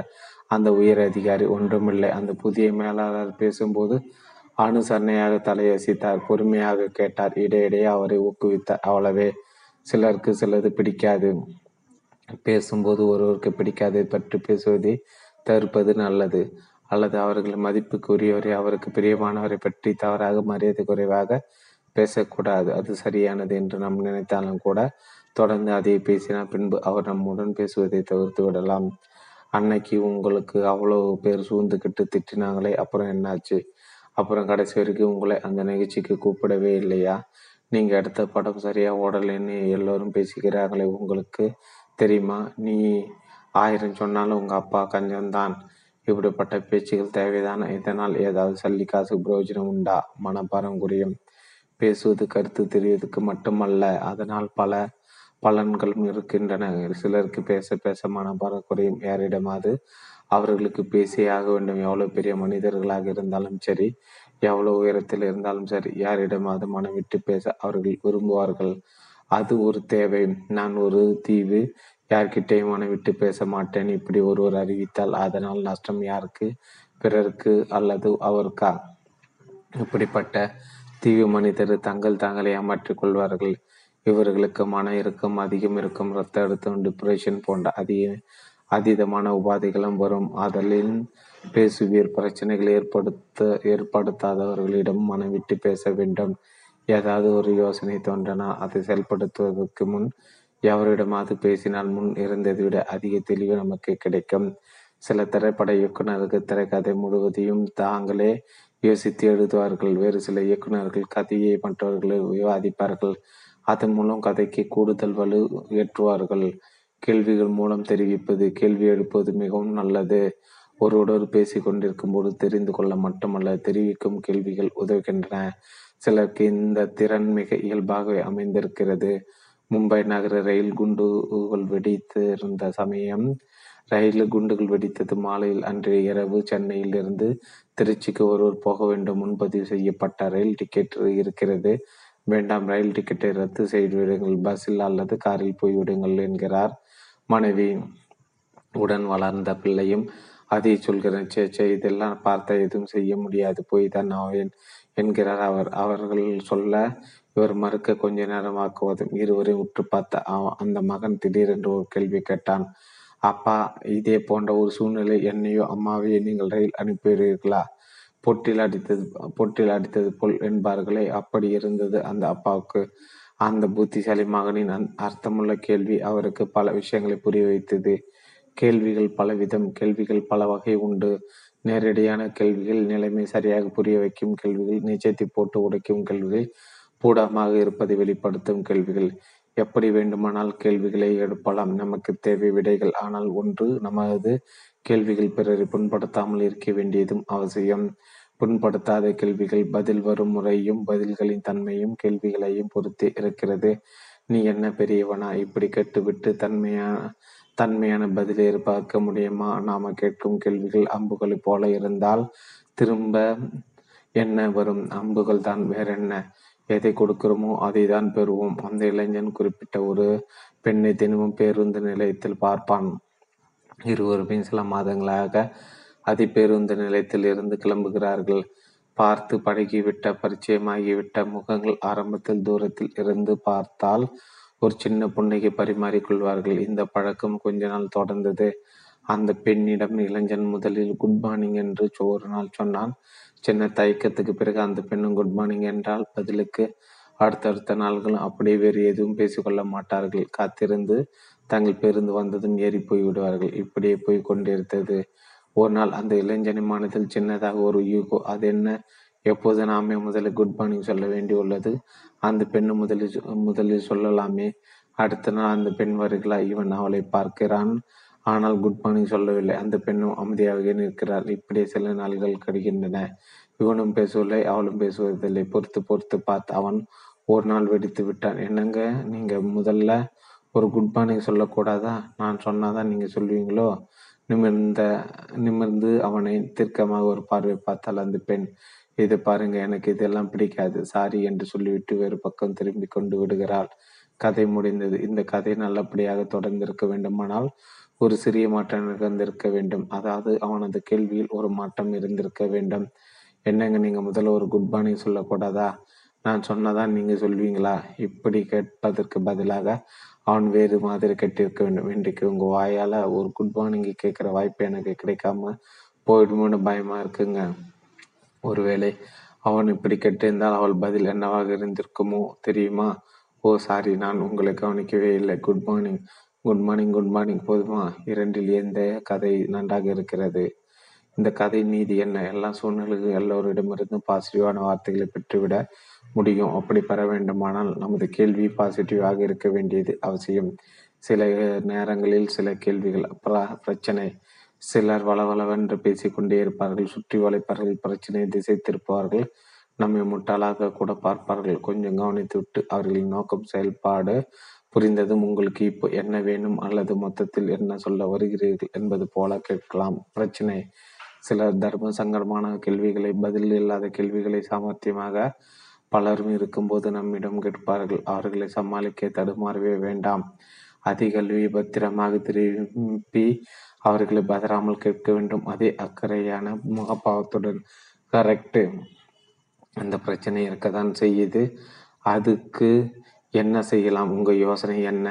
என்ன செஞ்சால் அது திரும்புன்னு நீங்கள் நினைக்கிறீங்க? இப்படி ஒரு எதிர்கேள்வி அவர்கள் எதிர்பார்க்க மாட்டார்கள் தடுமாறி விடுவார்கள் அவர்கள் நோக்கம் நம்மிடமிருந்து சரியான பதிலை பதிலை பெறுவது அல்ல. வெறுமனை கேள்வி கேட்பது சங்கடப்படுத்துவது இப்படி செய்வதன் மூலம் கிடைக்கும் சந்தோஷம் மட்டும்தான் அவர்களுக்கு முக்கியம். இதற்கு நம்முடைய அணுகுமுறை இப்படி இருக்க வேண்டும்.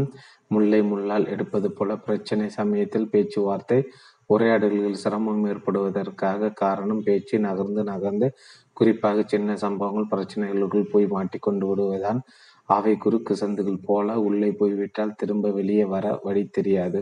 அது போன்ற சமயங்களில் உதறிக்கொண்டு குறிப்பாக சிறிய விவாதங்களில் இருந்து வெளிவந்து விட வேண்டும். குறுக்கு சந்துகளில் இருந்து நெடுஞ்சாலைக்கு வந்து விடுவது போல விரிவா விசாலமான கேள்விகளை கேட்க வேண்டும். சரி அதெல்லாம் பிறகு பேசிக்கலாம். நிதி வசூலுக்கு என்ன செய்யலாம்? இப் அதை மட்டும் பேசுவோமா? நீங்க என்ன நிலைமையில் இருந்தால் என்ன பண்ணுவீங்க? இப்படி கேட்பதன் மூலம் எதிரணி இருப்பவரை நீங்கள் சிந்திக்க வைக்கிறீர்கள். பிரச்சனை. அந்த எலக்ட்ரிஷியன் பிரச்சனை அடிக்கடி லீவ் போடுது. எங்கள் பாட்டிக்கு காது குத்துறாங்க சார். என்ற காரணத்தை மட்டும்தான் அவர் இதுவரை சொன்னதில்லை. மற்றபடி உலகில் உள்ள அத்தனை பிரச்சனைகளையும் சொல்லி லீவ் வாங்கிவிடுவார் அவரது தவறை எப்படி புரிய வைப்பது? அதற்கும் கேள்விகள் தான் உதவுகின்றன. இது போன்ற அசாமிகளை சமாளிப்பதற்காக கற்பனை கேள்விகள் என்ற ஒரு டைப் உண்டு. ஒருவேளை நீங்கள் வராத அன்னைக்கு ஜெனரேட்டரும் வேலை செய்ய செய்யலைன்னு வச்சுக்கோங்க. கரண்ட் போயிடுதுன்னு போயிடுது. என்னாகும்? ப்ரொடக்ஷன் நின்னுடும். அதோட படி யார் மேலே போடுவாங்க? உங்கள் மேலே தான் நீங்கள் மட்டும் ஒழுங்காக ஆஃபீஸுக்கு வந்தால் இந்த அனாவசிய பிரச்சனை வருமா? கொஞ்சம் பயமுறுத்தல் ப்ளஸ் கொஞ்சம் கற்பனை இதுதான் விஷயம். முடி வெட்டுக்கிற கடையில் முன்பெல்லாம் எதிர்பார்க்க சுவர்களில் முகம் பார்க்கும் கண்ணாடி இருக்காது. முடிவெட்டு தன் நம் கையில் ஏழு கண்ணாடி ஏழு கண்ணாடியை கொடுத்து விட்டு அவர் த நம் தலைக்கு பின்புறம் அவர் ஒரு கண்ணாடி பிடித்து கொண்டு தன் முடி வெட்டி பிறகு தலையின் பின்புறம் எப்படி இருக்கிறது என்பதை நமக்கு காட்டுவார். அப்படி கண்ணாடி காட்டுவது போன்றவைதான் கற்பனை கேள்விகள். பிரச்சனை சில தவறான நோக்கங்களுடன் நம்மை சங்கடப்படுத்தும் விதமாக வேண்டுமென்றே சில கேள்விகளை கேட்பார்கள். நமது தனிப்பட்ட விஷயங்களை இழப்புகளை பலவீனங்களை அந்தரங்களை கேட்பார்கள். அவர்களை சமாளிப்பது எப்படி? இப்படி கேட்பவர்களுக்கு பதில் சொல்ல வேண்டியதில்லை.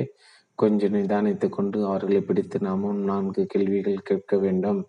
ஏன் எப்படி கேட்கிறீர்கள்? அந்த தகவல் உங்களுக்கு எதற்கு?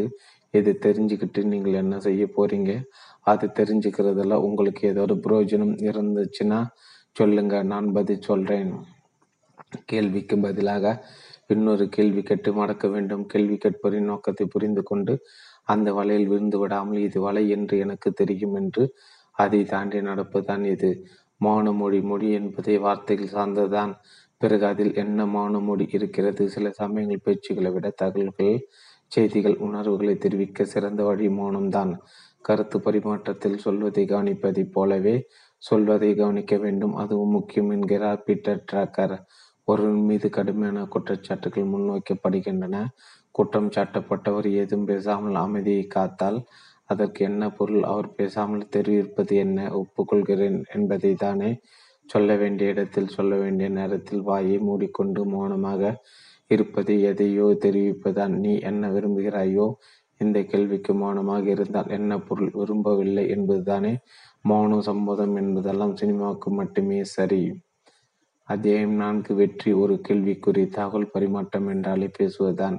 என்று பலர் நினைக்கிறார்கள். அது எப்ப அதுவும் எப்படி?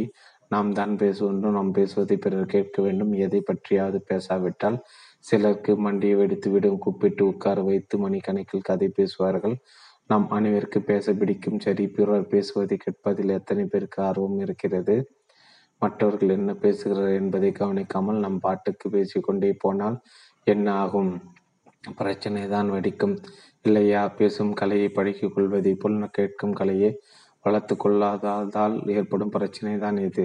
டென்னிஸ் விளையாட்டை எடுத்துக்கொள்ளுங்கள் உங்களது அட்ட ஆட்டத்தை தீர்மானிப்பவர் நீங்கள் கிடையாது. எதிரணியில் இருப்பவர் தான் அவர் பந்தை எப்படி சரி செய்கிறாரோ அதற்கேற்றார் போலதான் நீங்களும் விளையாட முடியும். நான் இங்கேதான் நிற்பேன். என் பக்கமாக பந்தை ஆடி என்று சொல்ல முடியாது. உரையாடலும் அப்படிதான். உங்களுடன் உரையாடுவர் எப்படி பேசுகிறார் எதை பேசுகிறார் என்பதை பொறுத்துதான் நீங்களும் பேச வேண்டும். அப்போதுதான் அந்த உரையாடல் ஆரோக்கியமானதாக இருக்கும். ஆக மற்றவர்கள் பேசுவதை கேட்பது மிக முக்கியமானது. இது ஒரு கலை ஒரு வெற்றி சூத்திரமே இது அடைகள் உள்ளது. ஒரு உதாரணம் நேர்முக தேர்வு நடந்து கொண்டிருக்கிறது. நம் ஹீரோ கோட் சூட்டை எல்லாம் அணிந்து கொண்டு படு ஸ்மார்ட்டாக உள்ளே நுழைகிறார். சம்பிரதாயமாக முதல் கேள்வி கேட்கப்படுகிறது. உங்களை பற்றி கொஞ்சம் சொல்லுங்கள். கெட்டு முடிந்துதான் தாமதம். நம் ஹீரோ பேச ஆரம்பித்தார். தன் படிப்பு தன் திறமைகள் தனக்கு கிடைத்த பாராட்டுகள் தன் வேலை செய்த விதம் தனக்கு விருப்பமான வேலைகள் அவருக்கு பிடித்த வாலிபால் பிளேயர் அவருக்கு பிடித்த புத்தகம் இப்படியாக பேசிக்கொண்டே போகிறார். சரி நீங்கள் கிளம்புக பார்க்கலாம் என்று சொல்லி அவர் வீட்டுக்கு அனுப்பிவிட்டார். அந்த மேனேஜர் அருகில் இருந்த மற்றொரு அதிகாரி அவரிடம் கேட்கிறார் என்னாச்சு பையன் ஓகேவா? இவன் சரிப்பட்டு வர மாட்டான் ஏன் என்ன ப்ராப்ளம் நல்ல ஸ்மார்ட்டாக இருக்கான் சூப்பராக இங்கிலீஷ் பேச வேற பேசுகிறேன் என்ன பிரயோஜனம்? நிறைய பேசுகிறானே இன்று வரை அந்த கம்பெனியிலிருந்து நம் நமது ஹீரோவுக்கு செய்தி வரலை. எப்படி வரும்? விட்டா விடாமல் பேசிக்கொண்டே இருந்தால் ஒதுங்கி ஒதுங்கி விடுவார்கள் அல்லது ஒதுக்கி விடுவார்கள். மற்றவர்களை பேச விட வேண்டும். பாலன் ஒரு நிறுவனத்தின் தலைமை அதிகாரி. அவருடைய ஊழியர்களால் மிகவும் விரும்பப்படுவர் அவர் அலுவலக வேலைகள் சம்பந்தமாக அடிக்கடி மீட்டிங் நடத்துவார். பெரும்பாலும் முக்கிய அதிகாரிகள் கலந்து கொள்ளும் பரிசீலனை கூட்டங்களாக அவை இருக்கும். பலரும் பலவித யோசனைகளை சொல்வார்கள். ஆனால் ஒவ்வொரு முறையும் பாலனின் யோசனைகள் மட்டும் ஏற்றுக்கொள்ளப்படும். ஒருவேளை அவர் தலைமை அதிகாரி என்பதால் அவரது யோசனைகளை ஏற்றுக்கொள்கிறார்களா என்றால் எதுவும் கிடையாது. ஏனெனில் அப்படி என்ன சொக்கு பொடி கேட் போட்டார் அவர். அவரது ஸ்டைலை கவனியங்கள் மீட்டிங் தொடங்கும் மனிதர் வாயை திறக்கவே மாட்டார். யார் எதை பேசினாலும் மறுப்பு சொல்ல மாட்டார். உடனடியை ஏற்றுக்கொள்ளவும் மாட்டார். ஒவ்வொராக போய் ஒவ்வொராக பேச சொல்வார். அத்தனை பேரும் அவரது அவரவர் யோசனையில் கடகடவென்று கொட்டுவார்கள். எல்லாரும் பேசி முடித்ததும் பாலன் தொண்டையை கவனித்து கொண்டு தனது பேச்சை தொடங்குவார். அறையில் சத்தம் தாழவும் அவர் சொல்வதை அனைவரும் அக்கறையுடன் கேட்பார்கள். எல்லோரும் வேண்டிய மட்டும் பேசி விட்டு அவர்களின் தேவைகளை அவர் நிறைவு செய்து விட்டார். அவர்கள் தாகம் தணிந்து விட்டது. அதனால் கிட்டத்தட்ட அவர்கள் அடங்கிவிட்டார்கள் அவர் பேசி முடித்ததும் அவரது யோசனைகள் முழு மனதுடன் அனைவராலும் அங்கீகரிக்கப்படும். பாலன் கற்றுக் கொடுக்கும் பாடங்கள் தான் என்ன என்ன? ஒன்று லோடலோட வென்று பேசி கொண்டிருக்க கூடாது. இரண்டு மற்றவர்கள் பேச அனுமதிக்க வேண்டும். ஒவ்வொருவருக்கும் அதற்கான வாய்ப்பு அளிக்க வேண்டும். மூன்று நம்முடைய கருத்துக்களை கூற வேண்டும் என்று நமக்கு எந்த அளவுக்கு விருப்பம் இருக்குமோ அப்படியேதான் மற்றவர்களுக்கும் இருக்கும். நான்கு மற்றவர்கள் முதலில் பேச வைப்பதால் இரண்டு பயன்கள் ஒன்று அவரை நீங்கள் அங்கீகரிக்கிறீர்கள் அவருடைய தேவை நிறைவு செய்கிறீர்கள். இரண்டு அவருடைய கருத்துக்களை முழுமையாக உள்வாங்கிக் கொள்கிறீர்கள். அதிலிருந்து நல்லவற்றை தேர்ந்தெடுத்துக் கொள்கிறீர்கள். சின்ன விஷயம் பெரிய விஷயம். ஆல்பாமீட்டர் என்னும் அமைதி வைப்பை நடத்தி வருகிறார். கு கு ரங்கராஜன். ஒரு பகுச்சோரிப்பில் இவர் தெரிவித்த ஒரு கருத்து முக்கியமானது. மற்றவர்களுடைய சின்ன சின்ன குறைகளை நாமே பொறுமைப்படுத்தி பேசாமல் இருந்தால் பொதுமைப்படுத்தி பேசாமல் இருந்தால் நாம் சொல்லும் பெரிய விஷயங்களில் அவர் காது கொடுத்து கேட்பார்கள். எவ்வளவு பெரிய உண்மை. குறைகள் சகஜம். நாம் எல்லோரிடம் குறைகள் உள்ளன. அதை பெரிதுபடுத்தி மற்றவர்கள் மனம் வருந்தும்படி பேசுவதை தவிர்க்க வேண்டும். குறைகளை சொல்ல வேண்டுமானால் தனியாக அழைத்து சென்று சொல்ல வேண்டும். முனைந்து கேட்பது சரி. பிறர் பேசுவதை கேட்க வேண்டும் என்று பார்த்தோம். எப்படி காது கொடுத்து கேட்க வேண்டும் என்று இனி பார்ப்போம். பத்து கட்டளைகள் தெரு மீது பதினைந்தாவது கட்டளையில் வெற்றி பெற்ற அனைவரையும் கடைபிடிக்கும் கீழ் இவை. ஒன்று கேட்பது என்பது முயன்று செய்ய வேண்டியது. பேசுவதற்கு எப்படி நம்மை தயார் செய்து கொள்கிறோமோ அப்படியே கேட்பதற்கு நம்மை தயார் செய்து கொள்ள வேண்டும். இது ஒரு கலை கற்றுக்கொள்ள வேண்டிய கலை. இரண்டு பேசுவோர் மீது நமது முழு கவனமும் இருக்க வேண்டும். புத்தகம் படித்து கொண்டோ தலையாட்டுவது எதையாவது யோசித்து கொண்டே ஆமம் போடுவது போன்றவை தவிர்க்கப்பட வேண்டும். மூன்று பேசுவோரின் உடல்கள் உடல் அசைவுகள் முதலியவற்றின் மீது நமது கவனம் போவதை தவிர்க்க வேண்டும். பேசுவோர் கண்களை பார்த்து பார்ப்பதுதான் நல்லது. நான்கு ஒருவர் பேசும்போது இடையில் எழுந்து போவதோ வேறு வேலைகள் செய்வதோ வேண்டாம். அவை பேசுபவரின் கவனத்தை சிதறடிக்கும். ஐந்து அடுத்தோர் பேசுவரை கேட்கும்போது நாம் இடையே பேசாமல் இருக்க வேண்டும். சந்தைகள் வரலாம். மறுத்து பேச நேரிடலாம். ஆனால் அதற்காக இடையில் புகுந்து கலவரம் செய்து விடக்கூடாது. முதலில் முழுமையாக கவனிக்க வேண்டும். ஆறு இப்படி வைத்துக் கொள்வோம். பேசுபவரும் நம் கருத்துக்கு முரண்படுவர். நமக்கும் அவருக்கும் ஒத்து வராது. ஏனில் அவர் பேசும்போது நாம் சும்மா இருக்கத்தான் வேண்டுமா? ஆமாம் சும்மா தான் இருக்க வேண்டும். எதிர்மறை எண்ணங்களை உறுதி உதைத்து தள்ளிவிட்டு கவனிக்க வேண்டும். ஏழு ஒருவர் பேசிக்கொண்டிருக்கும் போதே நம் மனதுக்குள் அவருக்கு எழுத வேண்டிய எழுப்ப வேண்டிய கேள்விகளை தெரிவிக்க வேண்டிய மறுப்புகளை தயார் செய்து கொள்வது தவறு. மற்றவர்கள் பேசும்போது நாம் எதை பற்றியும் பேசி யோசிக்க கூடாது. முழுமையாக கேட்க வேண்டும். எட்டு. சரி.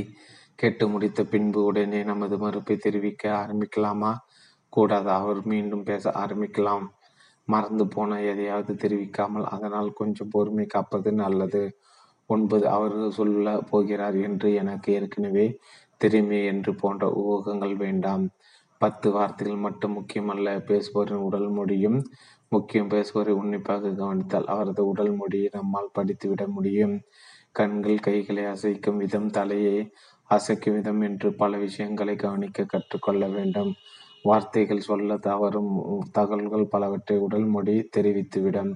பதினொன்று பிறர் பேசும்போது குறுக்கிடக்கூடாது என்பது எந்த அளவுக்கு முக்கியமோ அந்த அளவுக்கு முக்கியமானது. ஜடமாக இருப்பதும் நம்முடைய உணர்ச்சியில் அவ்வப்போது வெளிப்படுத்தலாம். தவறே இல்லை. இடையே ஒரு அட போடலாம். ஆச்சரியமா இருக்கே என்று வியக்கலாம். இது பேசுபவர்களுக்கு ஊக்கமளிக்கும். பனிரெண்டு வார்த்தைகள் கூட வேண்டாம். கண்களை விரித்து ஆச்சரியப்படலாம். புன்முறுவல் செய்யலாம். தலை அசைக்காமல் அசைக்கலாம். பதிமூன்று பேசி முடித்தவுடன் சரி அப்போ வரட்டுமா என்று சொல்லி எழுந்து போய்விடக்கூடாது அவர் பேசிய விஷயங்கள் பற்றி நம்முடைய கருத்தை தெரிவிக்க வேண்டும் விவாதிக்க வேண்டும். நான்கு குறுக்கு விசாரணை செய்வதை தவிர்க்க வேண்டும். கீழே விழுந்தேன்னு சொன்னீங்க எங்கே விழுந்தீங்கன்னு எப்போ விழுந்தீங்கன்னு ஏன் விழுந்தீங்க? அப்போ மணி என்ன? சமீபம் சம்பவம் நடந்து போ உங்களோட யார் யாரெல்லாம் இருந்தாங்க? போன்ற விசாரணைகள் வீணா வீணானவை பதினைந்து முடிந்தால் ஒரு உபகாரம் செய்யலாம். சம்பந்தப்பட்டவர் பேசி முடித்தவுடன் அவர் பேசியது எந்த அளவுக்கு நீங்கள் புரிந்து வைத்திருக்கிறீர்கள் என்று அவருக்கு சொல்லிவிடலாம். அவரது பேச்சின் சாராம்சத்தை சுருக்கமாக அவருக்கு தெரிவிக்கலாம். இது அவரை முழுமையாக திருப்திப்படுத்தும். வெற்றி பெற்றவர்களை லிஸ்டை எடுத்து பொருட்டன ஒன்றை தெரிந்து கொள்ள முடியும். பேச்சாளர்களிட கேட்பாளர்களே அதிகம். பேச்சாளர்களிடம் எப்படி நாம் நிறைய விஷயங்களை கற்றுக்கொள்ள வேண்டுமோ அதே போல கேட்பாளர்களிடமிருந்து நாம் நிறைய கற்றுக்கொள்ள வேண்டும். சரி அவர்களை எப்படி கண்டுபிடிப்பது? ஒன்று யாராவது பேசும்போது இவர்கள் ஆலோசனைகள் அறிவுரைகள் தந்து கொண்டிருக்க மாட்டார்கள். மாறாக கேட்பார்கள் கேட்க மட்டுமே செய்வார்கள். இரண்டு கேட்க சொல்வதாலே நம்மை அவர்களின் பிரச்சனை தீர்க்க சொல்லிவிட்டார்கள் என்று கற்பனை செய்து கொள்ள மாட்டார்கள். மூன்று பேசுவோருடைய பயங்களை சந்தைகளை கேலி செய்ய மாட்டார்கள். குறைத்து மதிப்பிட மாட்டார்கள் அவருடைய உணர்வுகளை மதிப்பார்கள். நான்கு ஒருவர் பேசுவதை கேட்கிறோம் என்றால் அவர் அது அவருக்கு செய்யும் உதவி என்று நினைப்பார்கள். மனதால் கேட்பது காதால் கேட்பது மட்டும் முக்கியமல்ல. மனதாலும் கேட்க வேண்டும். பிற பேசுவதை முழுமையாக உள்வாங்கிக் கொள்ள வேண்டும். அவர்களுடைய இடத்தில் நம்மை பொருந்தி பார்க்க வேண்டும். ஆங்கிலத்தை இதனை எம் எம்பத்திக் லிசனிங் என்று சொல்வார்கள். சிம்பத்தி என்றால் பரிதாபப்படுவது எம்பத்தி என்றால் பேசுபவருடன் ஒன்று விடுவது அனுசரணையாகவும் ஆறுதலாகவும் பேசுவது மிகவும் முக்கியமானது. ஒருவர் என்ன பேசினார் என்பதை விட அவர் என்ன பேச விரும்பினார் என்பதை அறிந்து பேசுவது முக்கியமானது. எம்பதி இங்கேதான் தொடங்குகிறது. ஆதரவாக தோல் கொடுப்பது என்பார்களே அப்படி தோல் கொடுக்கும் நபர் நம் அனைவருக்கும் தேவைப்படுகிறார். நம்முடைய கஷ்டங்களை ஒருவர் நம்மிடம் மனமிட்டு சொல்கிறார் என்றால் அது அவர் நமக்கு கொடுக்கும் மரியாதை. அவர் தம்மிடம் நம்மிடம் எதிர்பார்ப்பு என்ன? அவர் சொல்வதை நாம் கேட்க வேண்டும் என்று தானே முகத்தின் அழகு முகம் ஒரு கண்ணாடி என்று சும்மாவா சொன்னார்கள்? நாம் பேசும் விஷயம் ஒருவரை சங்கடப்படுத்துகிறதா அல்லது சந்தோஷப்படுத்துகிறதா என்பதை அவர் வெளிப்படுத்தும் உணர்வுகளிலிருந்து தெரிந்து கொள்ள முடியும். குறிப்பாக அவரது முகத்தை பார்த்தாலே தெரிந்துவிடும். அட வாங்க சார் வாங்க. எப்போ வந்தீங்க? அவரது வாய் வாய் தான் இப்படி சொல்லும். உண்மையில் அவர் தெரிவிக்க விரும்பும் செய்தி என்ன தெரியுமா? ஐயோ இவன் ஏன் இங்கே வந்தான்? நேரடியாக இப்படி சொல்ல முடியுமா? முடியாது. ஆனால் அவர் உண்மையில் சொல்ல விரும்புவது என்ன என்பதை அவரது உடல் மொழி காட்டி கொடுத்துவிடும். அதை நாம் கண்டுபிடித்து விட்டால் சரி நாம அடிக்கடி வந்துட்டு போறது இவருக்கு பிடிக்கலை போல என்று நம்மால் யூகித்து கொள்ள முடியும். ஒருவேளை இப்படி யூகிக்க முடியாமல் போனால் என்ன ஆகும்? உடல் மொழி அத்தனை முக்கியமானதா? பேச்சாளர் பெரியசாமியின் கதையை கேளுங்கள் உங்களுக்கே புரியும். பேச்சாளர் பெரியசாமியின் கதை மிகப்பெரிய பதவியில் இருப்பவர் இவர். நிறைய படித்தவர் நிறைய பொதுக்கூட்டங்களில் கலந்து கொள்பவர் நல்லோருக்கும் நன்கு தெரிந்த நபரும் கூட ஒரு பயிற்சி கூடத்தில் உரையாற்ற ஒரு முறை இவரை அடைக்கிறார்கள் பெரியசாமி பந்தாவாக வந்து சேர்கிறார். கூட்டம் தொடங்குகிறது. முதல் பேச்சாளர் இவர்தான் நிகழ்ச்சி தொழிற்பாளனை கொஞ்சம் குரலில் இவரை அறிமுகப்படுத்தி வைக்கிறார். இப்போது மதிப்பு வாய்ந்த பெரியசாமி அவர்கள் பேசுவார்கள். பெரியசாமி பெருமிதத்தோடு எழுந்து வந்து மைக்கை பிடித்தார். கூட்டத்தினை ஒரு முறை பார்த்தார். தொண்டை திரும்பிக் கொண்டார். என் பிரியமான பார்வையாளர்களே நான் உனது எனது உரையை ஆரம்பிக்கிறேன். இப்படித்தான் சாத்வீகமான முறையில் ஆரம்பித்தார். பிறகு பேசினார் பேசினார் பேசிக்கொண்டே இருந்தார். மைக்குக்கு வாய் இருந்தால் அறையில் அடித்து கொண்டு ஆட்டோ பிடித்து வீட்டுக்கு ஓடியிருக்கும். பெரிசாமி எதை பற்றியும் கவலைப்படுவராக தோன்றவில்லை. எக்ஸ்பிரஸ் ட்ரெயின் போல நான் சப்பாக பேசிக்கொண்டே போகிறார். சம்மதம் சம்பந்தம் இல்லாமல் ஜொக்கடிக்கிறார். சொல்லி முடித்துவிட்டு அவரை சிரித்து கொள்கிறார். திடீரென்று உருக்கமாக ஏதோ சொல்கிறார். திடீரென்று குரல் உஸ்தாயில் எருகி ஏகிருகிறது பாறைகள் பாடு தான் நெழுகிறார்கள் தேவையில்லாத இடங்கள் கைத்தட்டுகிறார்கள் சாதாரணமாக புன்னைக்கு வேண்டிய இடத்திற்கு வாய்விட்டு கைத்தட்டி சிரிக்கிறார்கள். உருக்கமாக அவர் ஏதோ சொல்லி கொண்டிருக்கும் போது துள்ளி குதித்து சிரிக்கிறார்கள். பெரியசாமிக்கு எதுவுமே புரியவில்லை. இவ்வளவு பேர் ரசித்து சிரிக்கிறார்களே என்று அவருக்கு ஏகப்பட்ட குஷி. பாவம் தொகுப்பாளி நெய்யில் நெயில் பாலிஷி நகத்தை கடித்து கடித்து திருப்பிக் கொண்டிருக்கிறாய். என்ன செய்வது என்றே அவருக்கு புரியவில்லை. மேடையில் இருந்த மற்றொரு பேச்சாளர் தொகுப்பாளின் அருகில் அழைக்கிறார். நம்ம பெரியசாமி இப்போதைக்கு நிறுத்த மாட்டாருன்னு நினைக்கிறேன். என்ன செய்யலாம்? பேசாமல் சீட்டு எழுதி கொடுக்கலாமா? கொடுத்தார்கள். நம்ம பெரியசாமி என்ன செய்தார் தெரியுமா? அந்த சீட்டை வாங்கி சட்டை பாக்கெட்டில் சுருக்கி கொண்டு மீண்டும் தனது உரையாற்ற தொடங்கிவிட்டார் தொகுப்பாளின் அலராத குறைதான். இப்போ என்ன சார் செய்கிறது? இந்த முறை அவர்களுக்கு வேறு வழி தெரியாமல் ஒரு துணிச்சலான நபர் எழுந்து பெரிசாமியின் சட்டை பிடித்து எடுக்க வேண்டியதாகிவிட்டது. மற்றவர்கள் பேச வேண்டியிருப்பதால் என்னுடைய சுற்றுரையை இத்துடன் முடித்துக் கொள்கிறேன். நன்றி வணக்கம். மீண்டும் சந்திப்போம். பெரிசாமி தன் இருக்கைக்கு திரும்பிவிட்டார். பெரிய ஒரு பெரிய கும்பிடு போட்டது கூட்டம். பெரிய செய்த தவறுகள் என்னென்ன? ஒன்று எத்தனை நேரம் பேச வேண்டும் எதை பற்றி பேச வேண்டும் என்று எதையும் தெரிந்து கொள்ள முயற்சிக்காமல் தன் இஷ்டத்துக்கு பேசியது. இரண்டு மற்றவர்கள் பேச இருக்கிறார்களே அவர்களை பேச விடாமல் நாமே மணிக்கணக்கில் பேசி கொண்டிருக்கிறோமே என்று உணராமல் போனது. மூன்று பார்வையாளர்களின் ரியாஷனை கடுகளவும் புரிந்து கொள்ளாமல் இருந்தது. தேவையில்லாத இடத்தில் அவர்கள் கை தட்டும் போது இவர் புரிந்து கொண்டிருக்க வேண்டும். செய்யவில்லை. மொத்தத்தில் நமது பரியசாமி பிறரால் உடல் மொழியை புரிந்து கொள்ள முடியவில்லை. அப்படி செய்ய தவறியதால் அவருக்கு ஏற்பட்ட மிகப்பெரிய இழப்பு பார்வையாளரின் ஏக தளத்துக்கு ஆளானதுதான். நம் மீது அதிக அன்பு காட்டுபவர்கள் யார்? நமது தாய் தந்தை அல்லது மனைவி கணவன் அல்லது பிள்ளைகள் இல்லையா? இவர்கள் நம் மீது அன்பு செலுத்துகிறார் என்பதை அவர்கள் நமக்கு எப்படி தெரியப்படுத்துகிறார்கள்? நீட்டி முழக்கி ஒரு மணி நேரம் பேசுவதுதான் உன் மீது நான் மிக மிக அதிகமான அன்பு வைத்திக்கிறேன் என்று வசனமாக பேசுகிறார்கள். கிடையாது. என்னம்மா? ஏன் ஒரு மாதிரியாக இருக்கீங்க? இருக்க. ஏதோ ஒரே ஒரு வாக்கியம்தான். ஆனால் வாஞ்சவுடன் சொல்லப்பட்ட வாக்கியம் பக்கத்தில் அமர்ந்து அக்குருடன் இப்படி ஒருவர் கேட்டால் குறைந்து விட மாட்டோம். நான் வெரபிள் கம்யூனிகேஷன் என்ற வகை உண்டு. அதில் அடங்கும் சங்கதி இது வெரபிள் என்று நேரடியாக பேசுவது. நான் வெற வெர்பல் என்பது மறைமுகமாக வார்த்தைகளால் அல்லது செய்கைகளால் எண்ணத்தை தெரியப்படுத்துவது எதெல்லாம் நான் வெர்பல் எப்படி கண்டுபிடிப்பது?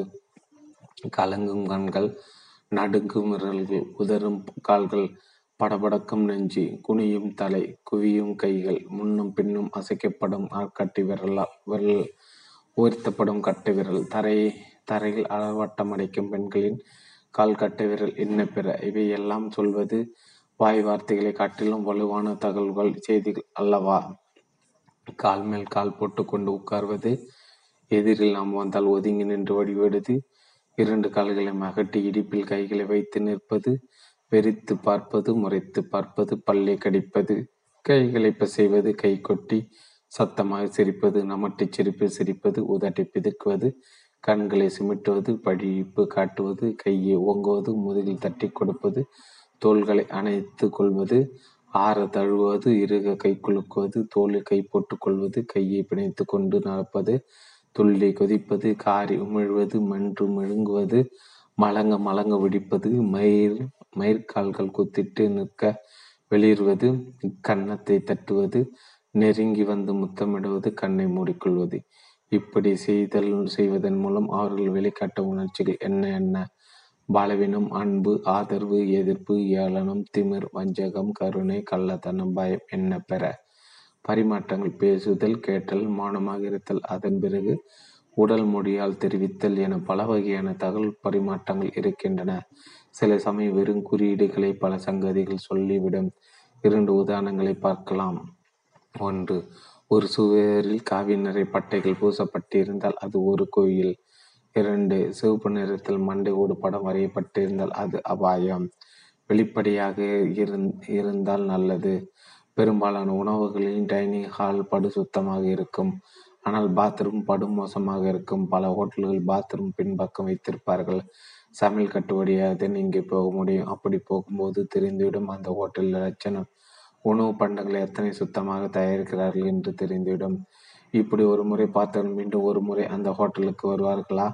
இதை எப்படி தவிர்ப்பது? நாங்கள் சுத்தமானவர்கள் என்று விஷயத்தை எப்படி தெரியப்படுத்துவது? எங்களுடைய உணவுப் பொருள்கள் சுத்தமானவை என்று எப்படி சொல்வது? ஒரு வழி இருக்கிறது. சாப்பிடும் கூடத்தில் இருந்தது பார்த்தாலே முழு சமையலறையும் தெரியும்படி செய்யலாம். உணவு பண்டங்களை கண்ணாடி பெட்டிக்குள் வைத்து டிஸ்பிளே செய்யலாம். இது நிச்சயம் வாடிக்கையாளர்களை ஈர்க்கும் பல பெரிய ஹோட்டல்களில் இதுதான் செய்து கொண்டிருக்கிறார்கள். அழுக்கில்லாத தொழிற்சாலை மோட்டார் சைக்கிள் தயாரிக்கும் தொழில்கூடங்களை பார்த்திருப்பீர்கள். கிரீஸ் மற்றும் எண்ணெய் அழுக்கு பிசுக்குகளுடன் இருக்கும் டிவிஎஸ் மோட்டாரின் தொழிற்கூடத்தை பார்த்திருக்கிறீர்களா? ஹோசூரில் இருக்கிறது.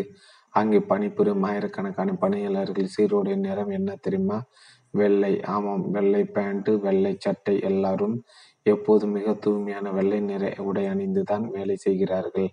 இதன் மூலம் அந்த நிறுவனம் ஊழியர்களும் எதை தெரிவிக்கிறார்கள்? ஒன்று நிறுவனத்தின் தரம். இரண்டு தயாரிப்பின் தரம். மூன்று சுத்தத்துக்கு கொடுக்கும் மரியாதை. தடைகளை தாண்டி எறும்பு தோலை உரித்து பார்க்க யானை வந்ததடா? கண்ணதாசன் ஆலைமணி திரைப்படத்தின் ஒரு பாடலில் இப்படி ஒரு வரி வரியை எழுதினார். சர்வசாதாரணமாக ஆறு வார்த்தையில் எவ்வளவு பெரிய விஷயத்தை சொல்லிவிட்டார்? முடிகிற வேலையா இது யானையின் விரல்கள் எப்படி இருக்கும்? எறும்பின் தோலை எப்படி இருக்கும்? யானை எப்படி எறும்பின் தோலை உரிக்கும்? முடியாதல்லவா? சில சமயம் சில நபர்களுக்கு இடையே தகவல் கருத்து பரிமாற்றங்கள் இப்படித்தான் ஒன்றுக்கொன்று முரணாக ஆகிவிடுகின்றன. தகவல் பரிமாற்றங்கள் ஏற்படும் சில பொதுவான பிரச்சனைகள் என்ன என்று பார்ப்போம். ஒன்று கூடுதல் பாரம். ஒரு குழந்தைக்கு ஒரு சமயத்தில் எவ்வளவு பால் கொடுக்கலாம்? ஒரு ஸ்பூன் ஒரு ஸ்பூனால் கொடுத்தால் மிடர் மிடராக அறை அல்லது ஒரு டம்ளர் பாலை கூட புகட்ட முடியும். ஒரு டம்ளர் பாலையும் ஒன்றாக வைத்து புகட்டினால் வாயில் ஊற்றினால் அப்படித்தான் சில தகவல்களை அள்ளி வீசுகிறார்கள். சார் தல் தபால் அலுவலகத்துக்கு எப்படி போகுது? நேராக போய் கிழக்கால திரும்புங்க. அப்புறம் மூணாவது வலது பக்க தெருவில் போய் நாட்டு மருந்து கடைக்கு எதிரில் இருக்கிற சந்தில் குறுக்கில் நடந்து திரும்பவும் கிழக்கால திரும்பினா ஒரு மாரியம்மன் கோயில் வரும். அங்கிருந்து இப்படி சொன்னால் உயிர் போ ஊர் போய் சேர முடியுமா? சிலர் எண்கள் சிரமப்படுத்தும். வேறு சிலருக்கு திசைகள் இன்னும் சிலருக்கு பெயர்கள். கொடுக்கும் தகவல்களை மற்றவர்களுக்கு புரியுமா என்பதை கவனிப்பது முக்கியம். இரண்டு பிளேடு எதற்கு ஒரு மருத்துவனை. வெங்கட்ராமன் என்ற ஒரு ஊழியருக்கு சிறுநகரத்தில் கல் அறுவை சிகிச்சை செய்ய வேண்டும் என்று மருத்துவமனையில் சேர்த்து விட்டார்கள்.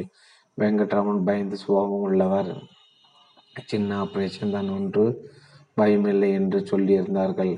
ஒரு சனிக்கிழமை மாலை அவர் மருத்துவமனை கட்டிலில் படுத்திருக்கும் போது வெள்ளை பேண்ட் வெள்ளை சட்டை போட்டிருந்த ஒருவர் வந்தார். நல்ல உயரமாக இருந்தார். கண்ணாடி அணிந்திருந்தார் வெங்கட்ரமணன் யார் என்று சத்தமாக கேட்டபடி வந்தார். நான் தான் என்றார். வெங்கட்ரமன் கிட்னி ஸ்டோன் தானே என்று கேட்டார். கேட்டவர் வந்தவர். அவர்கள் பல விளக்கும் பிளேடு ஆமாம் என்றார். வெங்கட்ரமன் எழுந்து வாங்க. எதுக்கு? வாங்க சார் என்று கூடத்தின் மூ மூளைக்கு அடித்து சென்றார். அங்கிருந்து ஒரு கிட்டில் அங்கு இருந்த ஒரு கட்டிலை காட்டி அதில் படுக்கச் சொன்னார். வலது கையில் வைத்திருந்த பிளேடை இடது கைக்கு மாற்றிக்கொண்டு வலது கையால் கட்டிலை சுற்றியிருந்த பச்சை திரைசீர்களை பரபரக்கு என்று விடுத்து மூடினார். வெங்கட்ரமனுக்கு வயிறு கலக்கி விட்டது. ஐயோ இப்போ அதுவும் பிளேடா இல்லையா?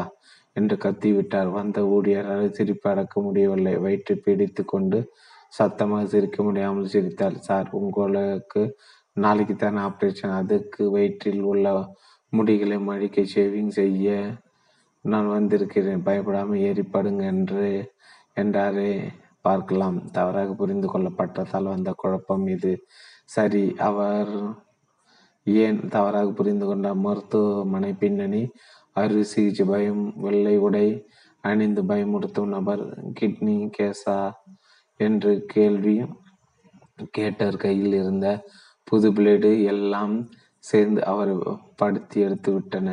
மூன்று நான் தான் திருடன் பேசுகிறேன். நாடக பயிற்சி நடந்து கொண்டிருக்கிறது. காட்சி இதுதான்.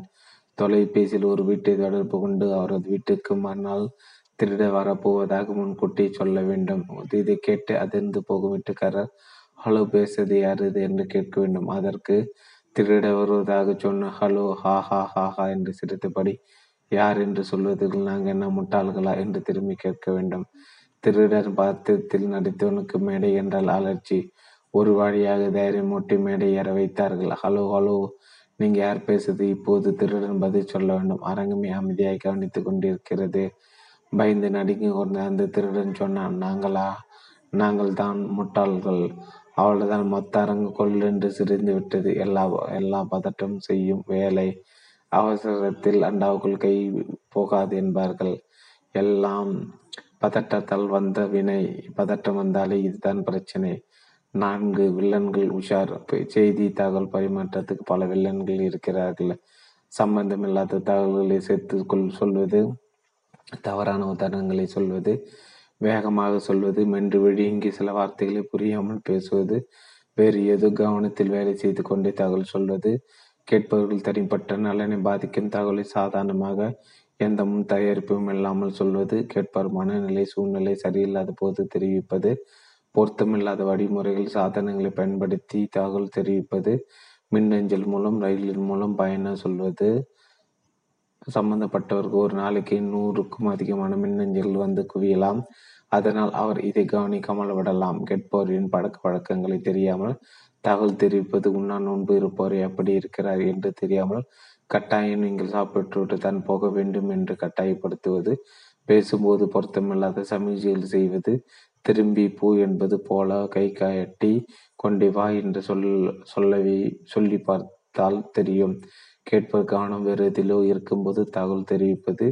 இப்படி கருத்து பரிமாற்றத்துக்கு வரும் தடைகள் ஏராளம் ஏராளம். அதே போல கருத்து பரிமாற்றத்தில் வரும் இடைவெளிகளும் ஏராளம். ஒரு தகவல் அனுப்புகிறார்கள். அது போய் சேர்ந்துவிடும் என்று நினைக்கிறீர்கள். ஆனால் அதில் எத்தனையோ சிக்கல்கள் இருக்கலாம். நீங்கள் அனுப்பும் தகவல் போய் சேராமல் இருக்கலாம் போய் சேர்ந்திருக்கலாம். ஆனால் உரியவர் அதை படிக்காமல் போகலாம். படிக்கலாம். ஆனால் புரிந்து கொள்ள முடியாமல் போகலாம். செய்தி பரிமாற்றம் அத்தனை சுலபத்தில் நடந்து விடுவதில்லை. இத்தனைக்கு நாம் தகவல் தொழில்நுட்ப உலகில் வாழ்ந்து கொண்டிருக்கிறோம். Email chatting mobile web web camera என்று ஏகப்பட்ட தகவல் தொடர்பு சாதனங்கள் இருந்தாலும் பிரச்சனைகள் நீடிக்க செய்கின்றன எப்படி என்கிறார்களா? உங்களுக்கு ஒரு பயிற்சி கீழே ஒரு படம் கொடுக்கப்பட்டு உள்ளது ஒரு நிறுவனத்துக்கு தேவையான படம் என்று வைத்துக்கொள்வோம். நம்மால் முடியும். இந்த லோகோவை நிறுவனத்தின் லெட்டர் ஹெட் தாளில் பதிப்பிக்க வேண்டும். பதிப்பாளர் வெளியூரில் இருக்கிறார். படத்தை நீங்கள் தான் பதிப்பாளருக்கு விரைத்து விவரித்து சொல்ல வேண்டும். வேறு வசதிகள் இல்லை என்பதால் பூமிதான் தான் சொல்லியாக வேண்டும். அச்சடித்து முடிக்க வேண்டிய அவசரம் உங்களால் படத்தை சரியாக விவரிக்க முடியுமா? விவரித்து படத்தில் இருப்பது போலவே கேட்பவரை வரை செய்ய முடியுமா? அதையும் சோதனை செய்து பார்த்துவிட முடியும். நண்பரோ நண்பரோ உறவினரோ யாராவது ஒருவரை அந்த பதிப்பாளராக நினைத்து கொள்ள சொல்லுங்கள். அவர் இந்த படத்தை ஒரு முறை கூட பார்க்க கூடாது பார்த்திருக்க கூடாது. அப்படிப்பட்ட ஒரு நபரை தேர்வு செய்யுங்கள். பின்பு நீங்கள் இந்த படத்தை அவருக்கு வெறும் வார்த்தைகளால் மட்டுமே விவரிங்கள் அதை கேட்டு மட்டுமே அவர் வரைய வேண்டும். சாடை எல்லாம் கூடாது. பின்பு ஒப்பிட்டு பாருங்கள். படத்தில் உள்ளது போல் அவர் வரைந்து விட்டால் உங்களுக்கு வெற்றிதான் உங்கள் சொல்லும் திறன் பிரமாதம் கூடவே அவருடைய புரிந்து கொள்ளும் திறனும் திறனும் தான் இரண்டு பேருக்கும் பாராட்டுகள். கொஞ்சம் பொறுங்கள் இதையே படிப்படியாக செய்யலாம். நீங்கள் சொல்வதை அப்படியே வரைய வேண்டும் என்று சொல்லுங்கள். அவர் இடையில் எந்த கேள்வியும் கேட்கக்கூடாது. இது ஒரு வழி கரு கருத்து பரிமாற்றத்துக்கு இணை. ஆச்சோ அடுத்த க அடுத்த கட்டத்துக்கு போகலாம். இந்த முறை நீங்கள் படத்தை விவரிக்க வேண்டும். அதைப்படும் வேறு நபர் இருவரும் படத்தை அதற்கு முன்பு பார்த்திருக்க கூடாது. போன முறை போல் இல்லாமல் இந்த முறை இடையிடையே சந்தேகங்கள் கேட்க இவரை அனுமதியுங்கள். இது இருவடி கருத்து பரிமாற்றத்துக்கு இணை. டூ வே கம்யூனிகேஷன் இரண்டு படங்களை ஒப்பிட்டு பாருங்கள். ஒரு வழி பரிமாற்றத்தின் பொழுது வரையப்பட்ட படம் நன்றாக வந்துள்ளதா? அல்லது இருவடி பரிமாற்றத்தின் போது வரையப்பட்ட படம் நன்றாக வந்துள்ளதா? சந்தேகமே வேண்டாம். இருவடி கருத்து பரிமாற்றத்தில் வந்த படம் சிறப்பாக இரு வந்திருக்கும். நம்ம நாம் அன்றாட வாழ்க்கையில் சந்திக்கும் பல பிரச்சனைகளை தீர்க்க இந்த சிறிய புரிதலை போதுமானது. வாயை மூடு சொல்வதை செய். நூறு கேள்விகள் கேட்காதே. இப்படி அதற்றினால் அது ஒரு வழி பரிமாற்றம். அதன் விளைவு எப்படி இருக்கும் என்று உங்களுக்கு நீங்க உங்களுக்கு இப்போது தெரிந்திருக்கலாம். நாம் மேலே பார்த்தது இப்படி தொகுத்து கொள்ளலாம். ஒன்று நாம் விவரிப்பது பல சமயங்களில் நாம் என்னும் விதமே புரிந்து கொள்ளப்படுவதில்லை. இரண்டு கேட்பவர்கள் அனாவசியமாக குறை கூறி பயனில்லை. மூன்று கருத்து பரிமாற்றத்தின் போது கேள்விகளில் சந்தைகள் கேட்க நாம் அனுமதிக்க வேண்டும். நான்கு சரியான வார்த்தைகளை தேர்ந்தெடுத்து பயன்படுத்த வேண்டும். அப்போதுதான் கருத்துக்கள் சரியான முறையில் போய் சேரும். சரியான வார்த்தைகளை தேர்வு செய்து என்று குறிப்பிட்டோம் அல்லவா? அது என்ன சரியான வார்த்தைகள்? மீண்டும் அந்த படத்தை எடுத்துக்கொள்வோம் அதே படத்தை கீழே உள்ளவாறும் விவரிக்கலாம். அப்படி விவரிப்பதால் ஏற்படும் பலன்கள் என்ன என்பதையும் வாரங்கள் காணலாம். விவரத்தில் எடுத்த உடனே வரைய ஆரம்பிக்க வேண்டாம். நான் சொல்வதை கேட்டுக்கொள்ளுங்கள். பின்பு நான் வரையலாம் என்று சொல்வேன். அதன் பிறகு வரைய ஆரம்பித்தால் போதும். பலன் துண்டு துண்டான தகவல்களுக்கு முன் ஒரு மொத்த அறிமுகம் இது என்ன என்பதுதான் தேவை. விவரத்தில் இது வரையக்கூட சுலபமான படத்தான். நீங்கள் நிச்சயம் சரியாக வரைவீர்கள். பல நம்பிக்கையும் ஊக்கமும் கொடுப்பது விவரித்தல். நான் இப்போது ஒரு படத்தை விவரிக்கப் போகிறேன். பார்ப்பதற்கு அது சட்டில் குத்தி கொள்ளக்கூடிய தேசிய கொடி போல் இருக்கும் பலன் ஆரம்பத்திலே மொத்த படத்தின் பார்வையும் கொடுத்து விடுவது. இதனால் சிந்தனை தானாக தகவல் இடைகளை நிறைவு செய்து கொள்ளும் விவரித்தல்.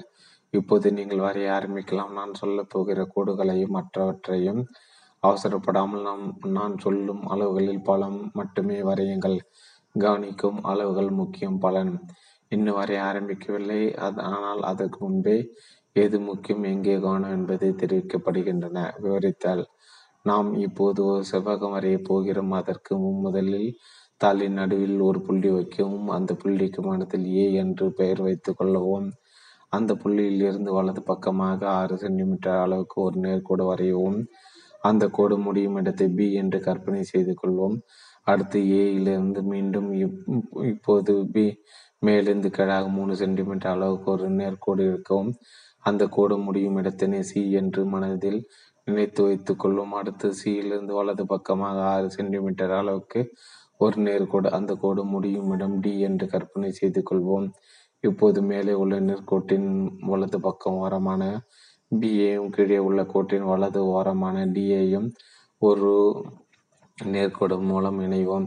இது ஒரு நீள்சத்திரம் வரைந்தாகிவிட்டது. பலன் ஒரு பகுதி வரைந்தாகிவிட்டது என்கிற மகிழ்ச்சியான தகவல் நம்பிக்கை அளிக்கும் விவரித்தால் இப்போது சொல்வதை முழுவதும் கற்றுக்கொண்டு பின் எழுதவும் கவனிக்கும். இது எழுத வேண்டிய சொற்கள் அடுத்து அந்த நீல சதுரத்தின் இடது பக்க மூலையில் அதாவது ஏ பகுதியில் நீள் சதுரத்தின் உள்ளே ஏ பகுதியிலிருந்து நேர்கோட்டுக்கு அடியில் உள்ள இடத்திலிருந்து வலது பக்கமாக நம்மால் என்ற தமிழ் வார்த்தையில் எழுத வேண்டும். கொஞ்சம் பொருங்கள் அளவுகளை சொல்லிவிடுகிறேன். அந்த நம்மால் என்ற எழுத்துக்கள் எல்லாம் சேர்ந்து ஆறு சென்டிமீட்டர் உயரம் ரெண்டு சென்டிமீட்டர் நீளம் தான் இருக்க வேண்டும். அடுத்து சொல்ல போதை முழுமையாக கேட்டுக்கொண்டு விட்டு எழுதுவோம் அடுத்து நம்மால் என்ற வார்த்தையில் வரும். இல் என்ற கடைசி எழுத்துக்கு நேர் அடியிலிருந்து எழுத ஆரம்பித்து முடியும் என்ற தமிழ் வார்த்தைகளை எழுதுவோம் இவையும் முன் சொன்ன ஆறு சென்டிமீட்டர் உயரமும் ரெண்டு சென்டிமீட்டர் நீளம் தான் இருக்க வேண்டும். எந்த பக்கம் என்ன அளவு என்பன உதவும். இப்போது நீள் சதுரத்தின் வலது பக்கம் உள்ள மூலையில் நாம் ஒரு படம் வரைய வேண்டும் வரைவதற்கு முன்பு முழுவதும் கேட்டுக்கொள்ளவும். ஒரு ஒரு இது ஒரு நிலவின் படம். அதாவது பிறை மூன்ற மூன்றா பிறை என்பார்களே அப்படி தே தேய்ந்து போயிருக்கும் கால கால் வட்ட நிலா இந்த வாய்ப்பகுதி நான் என்ற புள்ளி பார்த்து இருக்க வேண்டும். ஃபேஸ் ஃபேஸ் செய்ய வேண்டும். நிலாவின் அளவு பற்றி சொல்கிறேன். நிலா மொத்தம் ஒரு சென்டிமீட்டர் அகலம் ஒரு சென்டிமீட்டர் நீளம் உள்ள சதுரத்துக்குள் சரியாக அமர்ந்தது போல இருக்க வேண்டும். நல்லது பெரும்பகுதி முடிந்துவிட்டது. அடுத்து பி முதல் டி வரை உள்ள கீழ்கோட்டின் மேல் பகுதியின் வேலை இதுவும் நீள் சதுரத்தின் உள்ளேதான் முழுவதும் கேட்டுக்கொள்ளவும். மொத்தம் நான்கு முக்கோணங்களை அடிக்கோட்டின் மேல் வரைய முக்கோணம் என்பது செங்கோண ஆர் ட்ரையாங்கல் முக்கோணம். கீழ்கோட்டில் ஒன்றுக்கு ஒன்று சமதூரம் உள்ளது போல் ஐந்து புள்ளிகளை வைக்கும். இ ஈ தான் முதல் புள்ளி. அதுபோல ஈ தான் கடைசி புள்ளி இடையில் சமசதுரம் உள்ள மூன்று புள்ளிகள் ஆயிற்றா இந்த ஐந்து புள்ளிகளுக்கும் அதாவது இ மற்றும் இ சேர்த்து மொத்தம் ஐந்து புள்ளிகள் ஐந்து புள்ளிகளுக்கும் கற்பனையாக ஒன்று மூணு அஞ்சு ஏழு ஒன்பது என்று பெயர் வைப்போம். ஆமாம் ஒன்று மூன்று அஞ்சு ஏழு மற்றும் ஒன்பது இப்போது கீழ்கோட்டில் இருந்து ஒரு சென்டிமீட்டர் உயரத்தில் நான்கு புள்ளிகள் வைக்கப் போகிறோம். வெறும் புள்ளிகள் முடிந்திருக்கும் இந்த நான்கு புள்ளிகளுக்கும் அடையாள பெயர்களாக ரெண்டு நாள் ஆறு எட்டு வகிப்போம் இப்போது கீழ்கோட்டில் உள்ள புள்ளிகளையும் அதற்கு மேல் வைத்த சில புள்ளிகளையும் இணைப்பதன் மூலம் நான்கு செங்கான முக்கோணங்களை வரையப் போகிறோம். முதல் கீழ்கோ கீழ்கோட்டில் உள்ள ஆரம்ப புள்ளியான ஒன்றிலிருந்து மேல் உள்ள புள்ளியான இரண்டு வரை ஒரு நேர்கோடு எடுப்போம். அடுத்து இரண்டிலிருந்து கீழே உள்ள மூன்றுக்கு ஒரு நேர்கோடு இப்போது ஒரு முக்கோணம் உருவாகி இருக்குமே. கரெக்ட். அதே முறைதான் மூணிலிருந்து நாலுக்கு மே மேலாறும் கோடு பின்பு நாலிலிருந்து ஐந்துக்கும் கிடைப்போகும் கோடு ஐந்திலிருந்து ஆறுக்கு ஆறிலிருந்து ஏழுக்கு ஏழிலிருந்து எட்டுக்கு எட்டிலிருந்து ஒம்போதுக்கு முடிந்ததா? இப்போது மொத்தம் நாலு முக்கோணங்கள் இருக்குமே. சரி அவ்வளோதான் விவரங்கள் முடிந்து விட்டன. மேலே குறிப்பிட்ட விளக்கங்களின் அடிப்படையில் ஒருவரை வரை சொல்லுங்கள். நிச்சயம் அந்த படம் ஒரிஜினல் படத்தின் சாயலில் இருக்கும் முந்தைய படங்களை விட இது அதிக தெளிவுடன் இருக்கும் இல்லையா? இப்படி அமைந்து போனதற்கு என்ன காரணம் என்று பார்த்து விடுவோம் ஒன்று தெளிவான விளக்கம். இரண்டு சரியான வார்த்தைகள். மூன்று நிதானம் பொறுமை. விளக்கம் என்பது இப்படித்தான் இருக்க வேண்டும் என்றில்லை. நபருக்கு நபர் இது மாறுபடலாம். சிலருக்கு முக்கோணம் நட்சத்திரம் நீள் சதுரம் போன்ற சொற்கள் புரியாமல் இருக்கலாம். வேறு சிலருக்கு கூடுதல் அளவுகள் புரியாமல் போகலாம். பாதகமில்லை. நம்ம நபருக்கு ஏற்றாற்போல் நம்முடைய விளக்கங்களையும் நாம் மாற்றிக்கொள்ள வேண்டும். உதாரணத்துக்கு இப்படி ஒரு தீப்பெட்டி மாதிரி டப்பா போட்டுக்கோ. அதுக்குள்ள ரைட் ஹேண்டு சைடில் மேல் நோக்கி போ பார்த்தா போல் ஒரு பிரே போடு. அடுத்த டப்பாவோட கீழ்ப்பக்கம் மா மாவிலை தோரணத்தை தலைக்கழக போட்ட மாதிரி கோடு போடு. விலை அவ்வளோ அளவுகள் தவறாக இருக்கலாமே ஒழிய படம் கிட்டத்தட்ட வரையப்பட்டு விட்டது. பெரிய விளக்குங்களுக்கு பதில் தெரிந்த பொருள்களாக தீப்பெட்டி மாவிலை தோரணம் இப்படி உதாரணம் சொல்லலாம். மொத்தத்தில் தெரிவிக்க வேண்டிய சங்கதியை தெரிவித்து ஆகிவிட்டது. இந்த படத்தை பற்றிய மட்டும் இத்தனை விரைவாக விளக்கமாக எழுதுவதற்கு காரணம் விவரித்தல் எத்தனை முக முக்கியமானது என்பதை உணர்த்துதான் கண்ணால் பார்த்தால் சாதாரணமாக தோன்றக்கூடிய ஒரு படத்தை விவரிக்க போனால் எவ்வளவு சொல்ல வேண்டி வருகிறது பார்த்தீர்களா ஒரு படத்துக்கு எத்தனை மெனக்கிட வேண்டும் என்றால் நம்முடைய சிந்தனைகளை தெரியப்படுத்த எத்தனை மெனக்கிட வேண்டும்? அப்படி மெனக்கிடுகிறோமா என்பதுதான் கேள்வியும். கவனமாக அக்கறையுடன் கேட்பவருக்கு புரியும் வகையில் ஒரு விஷயத்தை தெரிவிக்க வேண்டும். ஆட்டை வெட்டினாங்களா? ஆளை வெட்டினாங்களா? தகவல் ஒரு இடத்திலிருந்து மற்றொரு இடத்துக்கு எந்த லட்சத்தில் போய் செய்கிறது என்று பார்ப்போம். பயிலரங்கில் இதை பரிச்சித்து பார்த்தால் தெரியும். முதல் வரிசையில் ஆரம்பத்தில் அமைந்திருக்கும் ஒருவரிடம் அடுத்தவர் காதில் விடாத அளவு சத்தமில்லாமல் அவர் காதுக்குள் ஒரு வாக்கியத்தை சொல்லலாம். பாண்டிச்சேரியில் தாமஸ் கொண்டு போன ஆட்டை விட்டுட்டாங்களா? அதான் அவர் சட்டையில் இரத்தக்கரை. இந்த செய்தி காதில் வாங்கி கொண்ட முதல் நபர் அந்த தகவலை தன் பக்கத்தில் உள்ளவரிடம் அதே போல மெதுவாக காதில் தான் சொல்ல வேண்டும். அதே போல அப்படி ஏ ஒருவரின் ஒருவராக கடைசி வரிசை கடைசி நபர் வரை அந்த செய்தி போய் சேர வேண்டும். அதே செய்தி ஒவ்வொருவரும் தங்களுக்கு தெரிவிக்கப்பட்டவுடன் தனக்கு அடுத்த நாட்கள் அமர்ந்திருப்பவர்கள் சொல்ல வேண்டும். எல்லோரும் சொல்லிய செய்தி கடைசி நபர் சென்றவுடன் அந்த கடைசி நபரை எழுப்பி அவருக்கு கிடைத்த தகவலை சத்தமாக வகுப்புக்கு சொல்ல வைக்க வேண்டும். முதல் அமரிடம் நாம் சொன்ன தகவல் கடைசி நபரான அவர் வாயில் இருந்து வரும் சிரமம்தான். கடைசியாக கிடைக்கும் செய்தி இப்படி இருக்கும். கோயில் தாமசை வெட்டி விட்டார்கள். ரத்தம் கொட்டியது. சில தாமசை பாண்டிச்சேரி ரத்தம் என்று துண்டு துண்டாக சொல்வார்கள். சிலர் ஆட்டை வெட்டிட்டாங்க என்று சொல்வதற்கு பதிலாக ஆளை வெட்டிட்டாங்க என்று சொல்வார்கள். ஒரு செய்தி இந்த அளவு தெரிந்து போவதற்கு என்ன காரணம்? ஒன்று வகுப்பில் உள்ள நாற்பது மனிதர்கள் புரிந்து கொள்ளும் தன்மை திறன் வெவ்வேறானவை என்பதுதான்.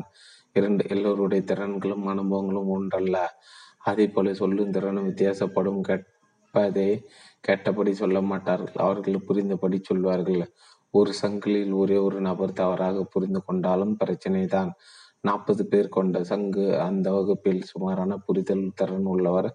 முப்பத்தி ஒன்பது நபராக இருந்தால் அவருக்கும் அவருக்கு அடுத்தவருக்கும் அவரிடமிருந்து தகவல் பெற்றவர் பிரச்சனை மற்றவர்களுக்கு சரியான தகவல் வந்துவிட்டது இல்லையா? அது போல அந்த சுமாரான தற்செயலாக ஐந்தாவது நபராக அமைந்துவிட்டால் மீதம் உள்ள முப்பத்தஞ்சு நபர்களும் தவறான செய்தியை அறிந்து கொள்வார்கள். நிறுவனத்தின் தலைமை அதிகாரி தான் நிறுவன நபர்களின் நம்பர் ஒன் அவர் ஏதோ ஒரு தகவல் சொல்கிறார். அது இரண்டு ஜிஎம் பொது மேலாளர்கள் மட்டும் கேட்கிறார்கள். அவர்கள் தங்களுக்கு பணியாற்றும் மேலாளர்களிடம் சொல்ல வேண்டும். பின்பு மேலாளர்கள் ஊழியர்களுக்கு இப்படி தகவல் தொடர்பு சங்கிலி நீளம் இங்கே ஜிஎம் புரிதல் சுமார் என்றால் என்னவாகும்? இது போல டாப் டவுன் தவிர மேலேந்து கீழ் வரும் தகவல் பரிமாற்றம் பாட்டம் பாட்டம் அப்பு கீழிருந்து மேலே போகும் தகவல்கள் உண்டு. மக்கள் ஒரு புகாரை சொல்ல அந்த புகாரை மாவட்ட அதிகாரி குறித்து கொண்டு மேல் அதிகாரிக்கு செல் சொல்ல அவர் கலெக்டருக்கும் கலெக்டர் முதலமைச்சருக்கும் சொல்ல வேண்டும். நடுவில் ஒரு அதிகாரி புகாரை சரியாக புரிந்து கொள்ளாமல் போனால் என்ன ஆகும்? புகார் அம்பில்தான். ஒரு நிறுவனத்தின் முக்கிய அலுவலர்களின் கூட்டம் நடைபெற்று கொண்டிருந்தது. நிறுவன தலைவர் மற்றும் சில அதிகாரிகள் விவரித்து கொண்டிருக்கிறார்கள். அப்போது செயலாளர் பதற்றத்துடன் கூட்டம் நடக்கும் அறைக்கு உள்ளே வந்தார். மனித வளத்துறை தலைவரை பொதுவாக நெருங்கிய அவர் சார் ஒரு கெட்ட செய்தி. நம் எம்டி இறந்துட்டாராம் ஒரு சாலை விபத்தாம் என்றார். எம்டி என்றால் மேனேஜிங் டைரக்டர் கூட்டம் உடனடியாக தள்ளி வைக்கப்பட்டது. அனைவரும் பரப்பாளர்கள் மனித வளத்துறை மேலாளர் அந்த செயலர் சொன்ன தகவலை உறுதிப்படுத்திக் கொள்ள மருத்துவமனை மற்றும் போலீஸ் அதிகாரிகளிடம் தொலைபேசியில் விசாரித்தால் கிடைத்த தகவல் வேறு மாதிரியாக இருந்தது. அதாவது ஒருவர் இறந்தது என்னவோ உண்மைதான். ஆனால் அது எம்டி அல்ல. பிறகு வேறு ஒரு ஊழியர் பெயர் நபர் நபர் மாறி போய் குழப்பம். அது எப்படி? இறந்தவர் எம்டி என்ற தகவல் வந்தது. காரணம் உண்டு. இறந்த ஊழியர் ஒரு மெடிக்கல் ரிசப்ஷனிஸ்ட் அதாவது எம்டி தொலைபேசியில் தகவல் வந்திருக்கிறது. எம்டி இறந்து விட்டார் என்று சொல்லியிருக்கிறார்கள். நம்முடைய செயலர் அதை தவறாக புரிந்து கொண்டு விட்டார். காரணம் அவருக்கு எம்டிகளுக்கும் தொடர்பு இல்லை. செயலாளர்களுக்கு எம்டியுடன் தொடர்பு. அவர் மூளை எம்டி என்று சொல்லப்பட்டது. பதட்டத்தை எம்டி என்று புரிந்து கொண்டு விட்டது. இது பர்செப்ஷன் ப்ராப்ளம் என்கிறார்கள். தகவல் பரிமாற்றத்தில் இதுவும் ஒரு வித தடை. கவனம் மிக மிக கவனம் நேரடியாக வராத தகவல்களை அது வாய்வடி தகவல்களை அப்படியே நம்பிவிட வேண்டாம். காரணம் தகவல்கள் அந்த சொல்பவர்கள் சார்ந்திருக்கிறது. கிடைக்கும் தகவல்களை மாற்றி கூட்டி குறைத்து மற்றவர்களிடம் பகிர்ந்து கொள்வது மனித இயற்கை. அதனால் தான் டைரக்ட்லி ஃப்ரம் ஹார்ஸ் மவுத் என்பார்கள். ஆகவே முக்கிய செய்திகளான அத்தியாவசியமான செய்திகளை சம்பந்தப்பட்டவரிடம் நாமே சொல்வது நல்லது. வேறு ஒருவர் மூலமாக சொல்லி அனுப்ப வேண்டாம். சங்கிலியின் வலு தகவல் தொடர்பு மட்டுமல்ல எந்த சங்கிலியின் வலுவும் ஒரே ஒரு கண்ணி லிங் கண்ணியை பொறுத்துதான். ஒரு சங்கிலி மொத்தம் பத்து வளையங்கள் கண்ணிகள் இருக்கிறது என்று வைத்துக்கொள்வோம் அவற்றில் சில கன்னிகள் ஐம்பது கிலோ வரைக்கும் தாங்கும். ஒன்று ஆறு அறுபது கிலோ தாங்கும். ஒரே ஒரு வளையம் மட்டும் முப்பது கிலோ எடை தான் தாங்கும். எல்லா வளையங்களும் ஒன்றன் பின் ஒன்றாக இணைக்கப்பட்ட இந்த சங்கிலியின் வலு என்ன?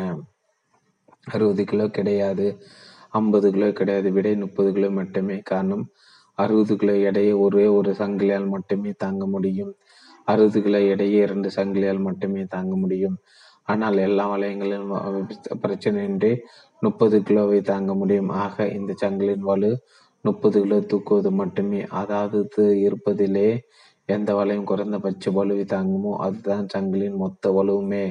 தகவல் தொடர்பிலும் தகவல் தொடர்பு சங்கிலில் உள்ள பல்வேறு நபர்களின் புரிதல் திறனை பொறுத்துதான் அந்த குழுவின் மொத்த வலிமையும். இந்த பிரச்சனையை எப்படி தடுப்பது தடையின்றி தகவல்களை பரிமாறிக்கொள்வது எப்படி ஒன்று தகவல் தொடர்பு என்பது தெரிவிப்பவர் கேட்பவர் எனப்படும் இருவரின் கூட்டு பொறுப்பு என்று உணர வேண்டும். அதற்கு முழு ஈடுபாட்டுடன் செயல்பட வேண்டும். இரண்டு உச்சரிப்பு உடல் மொழி முதலியவற்றிலும் கவனம் செலுத்த வேண்டும். மூன்று ஒரு வழி பாதை விட்டுவிட்டு மறுமொழி அனுமதிக்க வேண்டும்.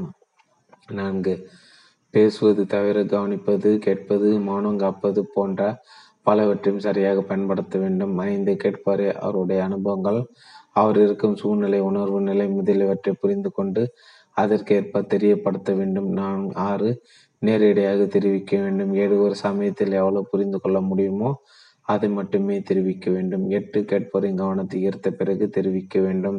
ஒன்பது ஒன்றுக்கு மேற்பட்ட சாதனங்களை படங்கள் எழுதி கொடுத்தல் பயன்படுத்தலாம். பத்து ஒரே ஒரு பொருள் மீனிங் உள்ள வார்த்தைகளை பயன்படுத்துவது. ஆள் ஆடு போன்றவை வரும்போது ஜாக்கிரதையாக இருக்க வேண்டும். பதினொன்று நான் சொல்லும் தகவலை மற்றவர் தெரிந்து கொண்டார் என்பதை சரிபார்க்க வேண்டும். இந்த செக்லிஸ்ட் அருகில் வைத்து கொண்டால் பரிமாற்றம் சுலபமாக முடியும்.